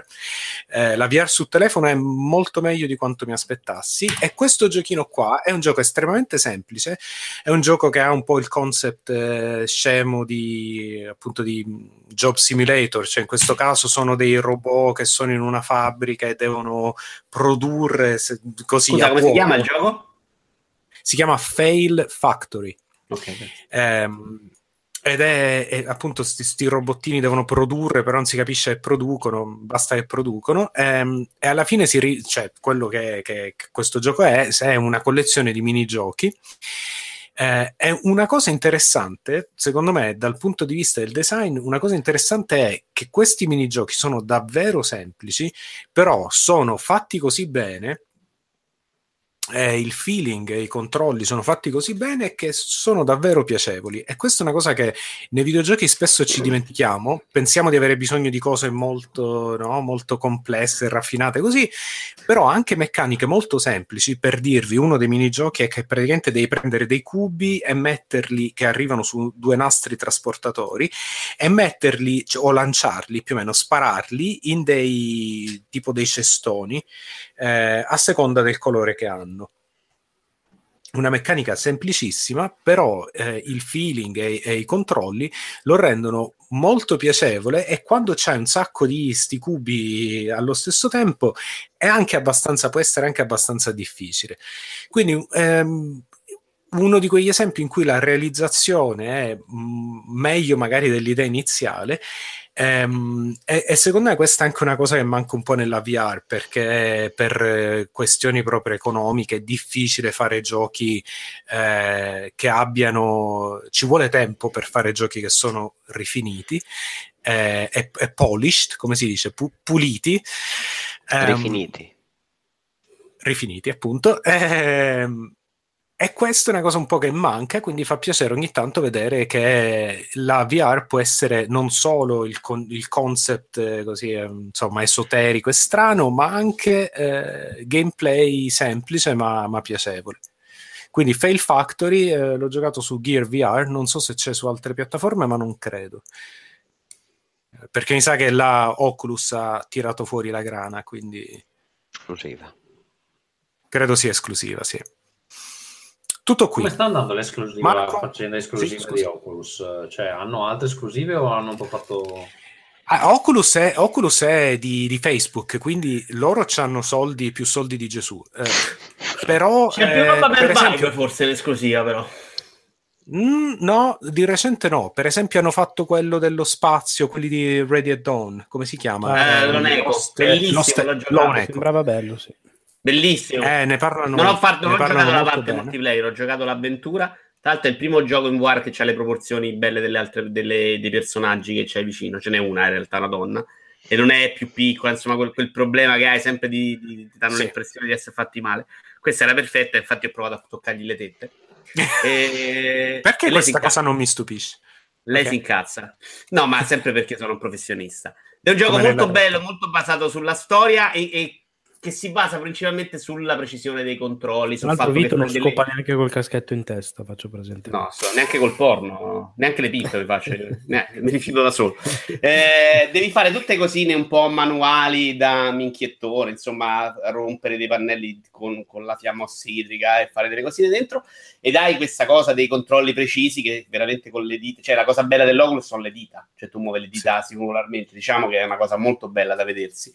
E poi la cosa fantastica è il movimento a gravità zero che hai per tutto il gioco, quindi tu ti attacchi alle pareti che hanno dei sensori guanti e ti dai le spinte per muoverti a gravità zero, non ti puoi mettere sotto sopra, insomma, non si rotea, ma ti dai le spinte e ti ci muovi dentro questo ambiente a gravità zero ed è bellissimo. E questo è un gioco che è stato fortemente finanziato da Oculus, speriamo che anche il nostro prossimo gioco sia, ecco, vabbè. Molto bene. Marco, dai, dimmi di Blood Bowl. Sì, veloce. Blood Bowl 2 in realtà. Allora, sapete, perché l'ho già detto in vari episodi di Rincast, che sono preso male da un po' di anni, o meglio, preso bene in realtà, da un po' di tempo con i giochi da tavolo, e anche il fatto di andare a Modena Play, incontrare Tommaso è parte di questo fatto.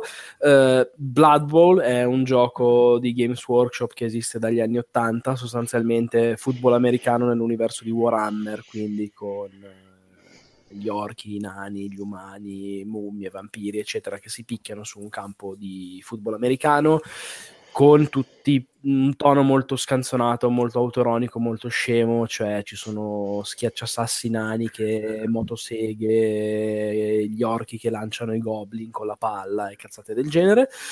E hanno fatto il videogioco che è uscito all'inizio dell'anno scorso, se non ricordo male, e che soprattutto sta in offerta su PlayStation Network, a €8 la versione base, €19 invece la versione ultra figa super deluxe. Ho preso quella su consiglio di un amico che gioca al gioco da tavolo, che non ho mai provato, o meglio ho provato di sfuggita una volta qualche anno fa.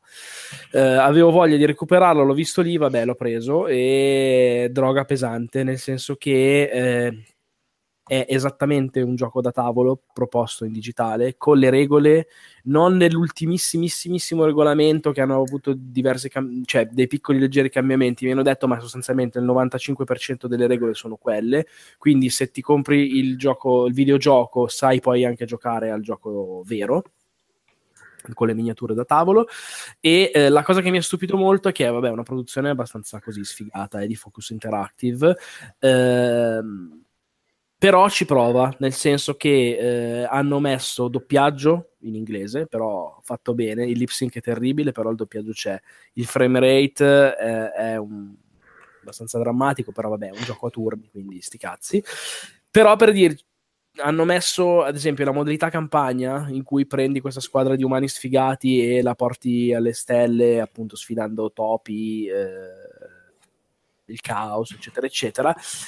Tra un match e l'altro c'è il commento tecnico di questo vampiro e di un ogre che è un ex giocatore, dicono un sacco di cazzate, scritto molto bene, con un sacco di rimandi anche alla vita vera, cioè a un certo punto parlano di sto, mi pare Elfling, Diego Maradona, che era un grande giocatore che ha avuto dei problemi vari, eccetera eccetera, e che adesso è ridotto ciccione, fa le pubblicità di prodotti del cazzo, tipo robe così.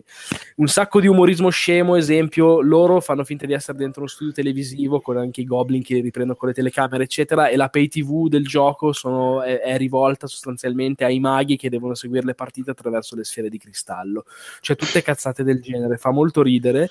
E il gioco funziona, cioè è un gioco che esiste nella realtà appunto da più di 20 anni, e in formato digitale funziona. La campagna è figa, hai poi tutta una parte, sia puoi farti le leghe tue anche con gli amici, quindi ci troviamo e ci giochiamo sulla TV, fare delle grandi leghe. Esatto, sia giocare online contro altri, oppure fare una partita singola in locale una contro l'altro. È un gioco a turni di football americano, così nel mondo di Warhammer. Se vi piace l'idea, recuperatelo, che è il momento giusto. Molto bello. Ultimo gioco che sto giocando io, uno dei famosi giochi per smartphone dove si simula una chat. Questo era stato consigliato da... dei famosi, ce ne sono molti. No, sì, beh, ne parlato anche più volte. È un genere. Mr. Robot. Mr. Robot, poi avevo parlato di Vampire Prelude. Adesso ce n'è uno nuovo che aveva consigliato Rami Ismail, che si chiama Bury Me My Love, che parla di degli adolescenti, dei ragazzi siriani che cercano di uscire dalla Siria. E quindi è anche un gioco con un gioco leggero, un certo risvolto politico. No, in realtà fin dove sono arrivato è abbastanza leggero, però sono sicuro che diventa pesantissimo a breve, perché si parla di campi, rifugiati, eccetera. C'è una ragazza che sta cercando di uscire e tu sei un suo amico che le dà dei consigli su come muoversi. Ha uno stile un po' cartonoso, però ci fa intuire che comunque ci sono delle problematiche abbastanza serie. Ecco, è molto lento nella progressione, nel senso che tu chatti con lei letteralmente 1 minuto, 2 minuti, e poi le dice no, adesso sono occupata, e quindi cioè dopo ti arriva una notifica dopo un tot di minuti che puoi parlare con lei ancora, però ovviamente non è che riprendo il telefono. Cioè come una ragazza vera. Come una ragazza vera, esatto. Si può regolare questa cosa della velocità, io l'ho lasciata come di default e ogni tanto quando non so cosa fare le scrivo qualche messaggio. Allora, la storia è interessante, c'ha un po' sto problema che c'ha anche Vampire Prelude, che a volte cioè il tuo protagonista scrive i messaggi senza farti scegliere un cazzo, cioè è lui che decide cosa scrivere. Allora a quel punto... perché tu sei lento a rispondere? No, è che ha alcuni dialoghi, su alcuni dialoghi puoi decidere cosa dire, però su alcuni lui fa anche dei monologhi senza mai chiederti un input. E quelli là sono un po' noiosi perché in pratica stai guardando, è come guardare il filmato di una chat praticamente, e quella parte lì non la capisco bene, però come tematica è carino, è un po' diverso dal solito, si chiama Bury Me My Love, mi pare che costa 3,99€, quindi dategli un'occhiata in caso. Su cellulare c'è? Questo io ce lo sto giocando su iPhone, non so se c'è anche per Android. Ok, ok, per capire. No, cioè su cellulare funziona bene perché emula un WhatsApp, per intenderci, okay. E quindi magari se giocandoci su un desktop non avrebbe molto senso. Vi do l'annuncio che è 3,49€ su Android, tradotto come se mi ami non morire. Ok, quindi presumibilmente qualcuno va a finire male. Se mi ami ti cancello. Sì, anche perché comunque anche in inglese Bury Me My Love, cioè. Bury Me My Love effettivamente fa intuire che le cose si metteranno male. Vabbè, lei muore. No, vabbè, ma adesso cioè, per dirvi una situazione, sono appena arrivato in un punto dove lei deve prima deve prendere un aereo per uscire, poi perde l'aereo perché dorme, cioè la sveglia non suona. Vabbè, allora, è una deficiente. Allora. Sì, quindi prende un bus, un taxi, non mi ricordo che cazzo prende, per andare al confine. Al confine non la fanno passare e quindi finge uno svenimento per far passare, i soldati la palpano. Quindi c'ha delle situazioni un po' particolari.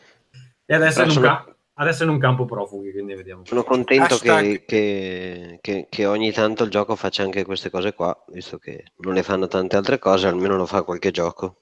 Dici per fare le ragazze? Hashtag. Esatto. Hashtag. Perché adesso con sto Weinstein non si può più fare un cazzo. Almeno qua. Sì, 3,49€. Diciamo che Michele non ha capito benissimo il gioco, mi sa. Ma come, io l'ho capito benissimo invece. È proprio la base. Te lo spieghiamo dopo. Va bene. Ok, io ho finito. Vito, manca ancora qualcosa di tuo, penso. No, io lascerei parlare di un gioco in meno e poi così faccio la mia rubrica Uno vale uno. Ok, tu Marco ce l'hai? Marco, è finito? Boh, non mi ricordo, ma sì. Va bene, allora diciamo che abbiamo finito. Andrei con la rubrica Uno vale uno, di cui facciamo partire la bellissima sigla. Non siamo un partito, non siamo una casta, siamo cittadini, punto e basta. Ognuno vale uno, ognuno vale uno, ognuno vale uno, vale, vale uno. Non siamo un partito, non siamo una casta, siamo cittadini, punto e basta. Che poi tra l'altro questa cosa di sbattere le mani non mi serve nemmeno più perché ormai nel file audio è bellissimo, dai. Sì, vabbè. Io farei una puntata solo con te che batte le mani. Allora Vito, però diciamo che un nostro ascoltatore ci ha mandato dei suggerimenti per Uno vale uno, ma a te non piacciono e quindi noi non li leggiamo, è vero? No, ma ci ho parlato con il ragazzo e gli ho spiegato che non avevano passato la mia selezione qualità. Ragazzo, Roberto Zilli, che ci ha anche molto aiutato per Rincast 100. Mi dico Roberto. Vito non però mi ha scritto che mi vuole tanto bene, ci ho parlato, gli ho risposto dopo che mi ha mandato quella mail. Non capito, però magari si incazza uguale lo stesso. No, mi ha detto ti voglio bene, non ti preoccupare, fa come ti vuole perché sei una persona magnifica, quindi no. Allora, Vito Ivar, Seal of Quality. Esatto. Partiamo con una recensione di Super Mario Run segnalata da Luca Tenneriello su Facebook, che mi ha fatto notare Tommaso mettendo il tag su Facebook, segnala per uno schiavo sono diventato. Vergognoso è il titolo, app aspettata da tutti da tantissimo tempo e appena si scarica vengono chiesti 10€ per proseguire il gioco. Paragonata a moltissime altre applicazioni, nessuno spenderebbe questa cifra per un gioco così, che diciamolo è molto lontano dall'avere i tasti nel Nintendo con cui si poteva correre, parte là, le virgole, con cui si poteva correre più veloce, saltare, scendere, conquistare le 3 stelle d'oro per ogni livello con un'enorme fatica. Oltre a ciò, su Nintendo c'erano tantissimi livelli, i mondi, non visibili in un'unica schermata iniziale, e soprattutto passaggi segreti con cui potevi vincere monete per acquistare sfondi e vite. Per un'appassionata di Super Mario, come anche di Mario Kart e di moltissime altre app e giochi, posso dire di essere rimasta delusa e schifata da ciò che ci è stato presentato e soprattutto dal prezzo, tenendo conto che molte app propongono anche di definire un prezzo a piacere come offerta. Sì, vabbè. Okay. Sì, vabbè. È anche una fetta di culo. Va bene. Su Calo Juarez Russia Blood su Steam, Brigante Casertano ci scrive: ci ho impiegato basta. Brigante Casertano, ci ho impiegato 8 ore a difficoltà massima per finire questo FPS, quindi il prezzo di 2 euro non è manco tanto un affare. 8 ore, però ci sono pochi FPS con ambientazione western, i primi livelli che hanno come sfondo la guerra di sezione sono davvero fatti bene, la giocabilità non brilla per eccellenza e realismo, però non è nemmeno bruttissima. Contro la storia, in particolare il finale, è una merdata assoluta. Il doppiaggio italiano è scandaloso, per questo vi consiglio di installarlo in inglese nel remoto caso ci vogliate giocare, quindi se vi va di fare un po' i cowboys, sparare ai messicani e agli indiani cattivi, comprate pure questo titolo assolutamente senza pretese, da 2 euro in giù. Cioè 2 euro pure doppiato, esatto, vabbè, ma tra l'altro era un gioco anche carino. Su Rock Band nell'Oculus Store, questa l'ho tradotta io dallo spagnolo, di Spirit 505, il mio primo acquisto sull'Oculus Store, e mi sento ingannato per il fatto che non si può giocare al gioco senza avere una chitarra. Vabbè, aveva capito tutto. Diabolic su NES Car Game Wreckfest su Steam, tra l'altro un gioco in early access da 70 anni. Ho comprato il gioco ad accesso, sì, io ce l'ho, ma è sempre bruttissimo. Ho comprato il gioco ad accesso anticipato per la prima comunione, ora sto per sposarmi ed è ancora in sviluppo. Fatemi vedere la release completa prima che nascano i miei nipotini, mai più RLS, mai più. Ora poi vi segnalo, per chiudere, alcune delle recensioni che GamesRadar ha cercato su Red Dead Redemption su Amazon, che come sapete uno può scrivere recensioni anche se il gioco non è uscito, e alcuna gente si è messa a fare recensioni cazzone, faceva un po' ridere. La mia copia aveva squali con cappelli da cowboy e bazooka. Penso che gli sviluppatori volessero incasinarmi il cervello. 5 stelle lo stesso, però, perché nella confezione c'era un sandwich, ero molto affamato in quel momento. Grandissimo gioco, io amo i giochi di calcio, molto meglio del predecessore. Io amo anche i jetpack, raccomandato. L'ultimo è: il gioco non funziona sulla PlayStation 4, non sono certo che il motivo sia perché non è ancora uscito. Ho finito. Va bene, ringraziamo i pezzenti che scrivono questi commenti. E noi ringraziamo anche te, Vito. Vuoi farci una tazza, una ciabatta? No, non la faccio più, vaffanculo. Una tazza e una ciabatta è la rubrica che abbiamo negato a Vito 2 volte e adesso non la vuole più fare. Scusate, cos'è? È una rubrica che puoi fare solo a video. Però lui era per la gente che era a video, andava fatta durante la puntata e facevi vedere un capo di abbigliamento da nerd e una tazza. Ma tu l'hai capito, che la maggior parte della gente, il 95% lo ascoltava questo podcast. No, non ce ne frega un cazzo, era per farli venire, era un incentivo, era Xbox Game Pass, ma perché non c'hai la visione? Appunto, era Xbox Game Pass, che non frega un cazzo a nessuno. Dobbiamo conquistare pubblico, porca zia. Va bene, io direi che anche per gennaio abbiamo fatto, e poi ci risentiremo a febbraio, che è anche il mese del mio compleanno, cari ragazzi. Sti cazzi. Sta invitando alle donazioni in maniera proprio anch'io valida. No, non sono squallidissima, tra l'altro. Non ci avevo pensato, ma adesso, visto che Marco l'ha tirata fuori questa cosa, gli direi il mio compleanno. Intanto ho appena acquistato la statua. No. 100 euro e poi... Non ti dai i soldi per una crostatina nel mulino bianco, Tommaso. Va bene, ragazzi, io vi saluto. Grazie per essere stati con noi. Buonanotte, buon gennaio. Ciao ragazzi. E sono un coglione perché avevo dei punti, dei soldi da sfruttare. Vaffanculo.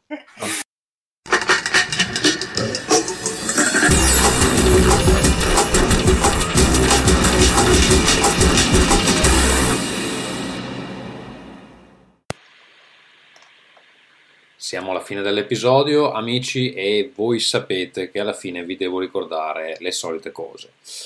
Allora, potete supportare Rincast se vi piacciono i nostri episodi, se vi piace sentirci dire cagate, a patron.podbean.com/Rincast, oppure potete comprare quello che volete su Amazon tramite il link che trovate nella colonna destra di www.rincast.it, che tra l'altro è il nostro blog dove trovate tutti gli episodi anche da scaricare in MP3, oppure potete abbonarvi se ancora non l'avete fatto, ma a questo punto penso nessuno di voi sia così sciocco. Su Telegram ci trovate a telegram.me/rincast, dove potete discutere con gli amicici della nostra community, ormai sono quasi 200 persone, anzi forse di più. Per quanto riguarda organizzare partite online, lo potete fare su Discord, perché abbiamo un canale che si chiama discord.io/rincast. Se volete mandarci delle email lo potete fare a rincast@gmail.com e basta, insomma. Poi Facebook, iTunes, insomma sapete, cercate Rincast, ci trovate. Anche questa volta abbiamo editato l'episodio con Producer, che è un software in sviluppo, lo sta sviluppando uno dei nostri ascoltatori, Alex Arcuglia. Potete avere più informazioni su Producer e i vari software satellite all'indirizzo www.podcleaner.com. Ringraziamo Alex per averci usato nuovamente come cavia da laboratorio. Questo è tutto, noi ci risentiamo a qualche punto in febbraio. Ciao ciao! Rincast.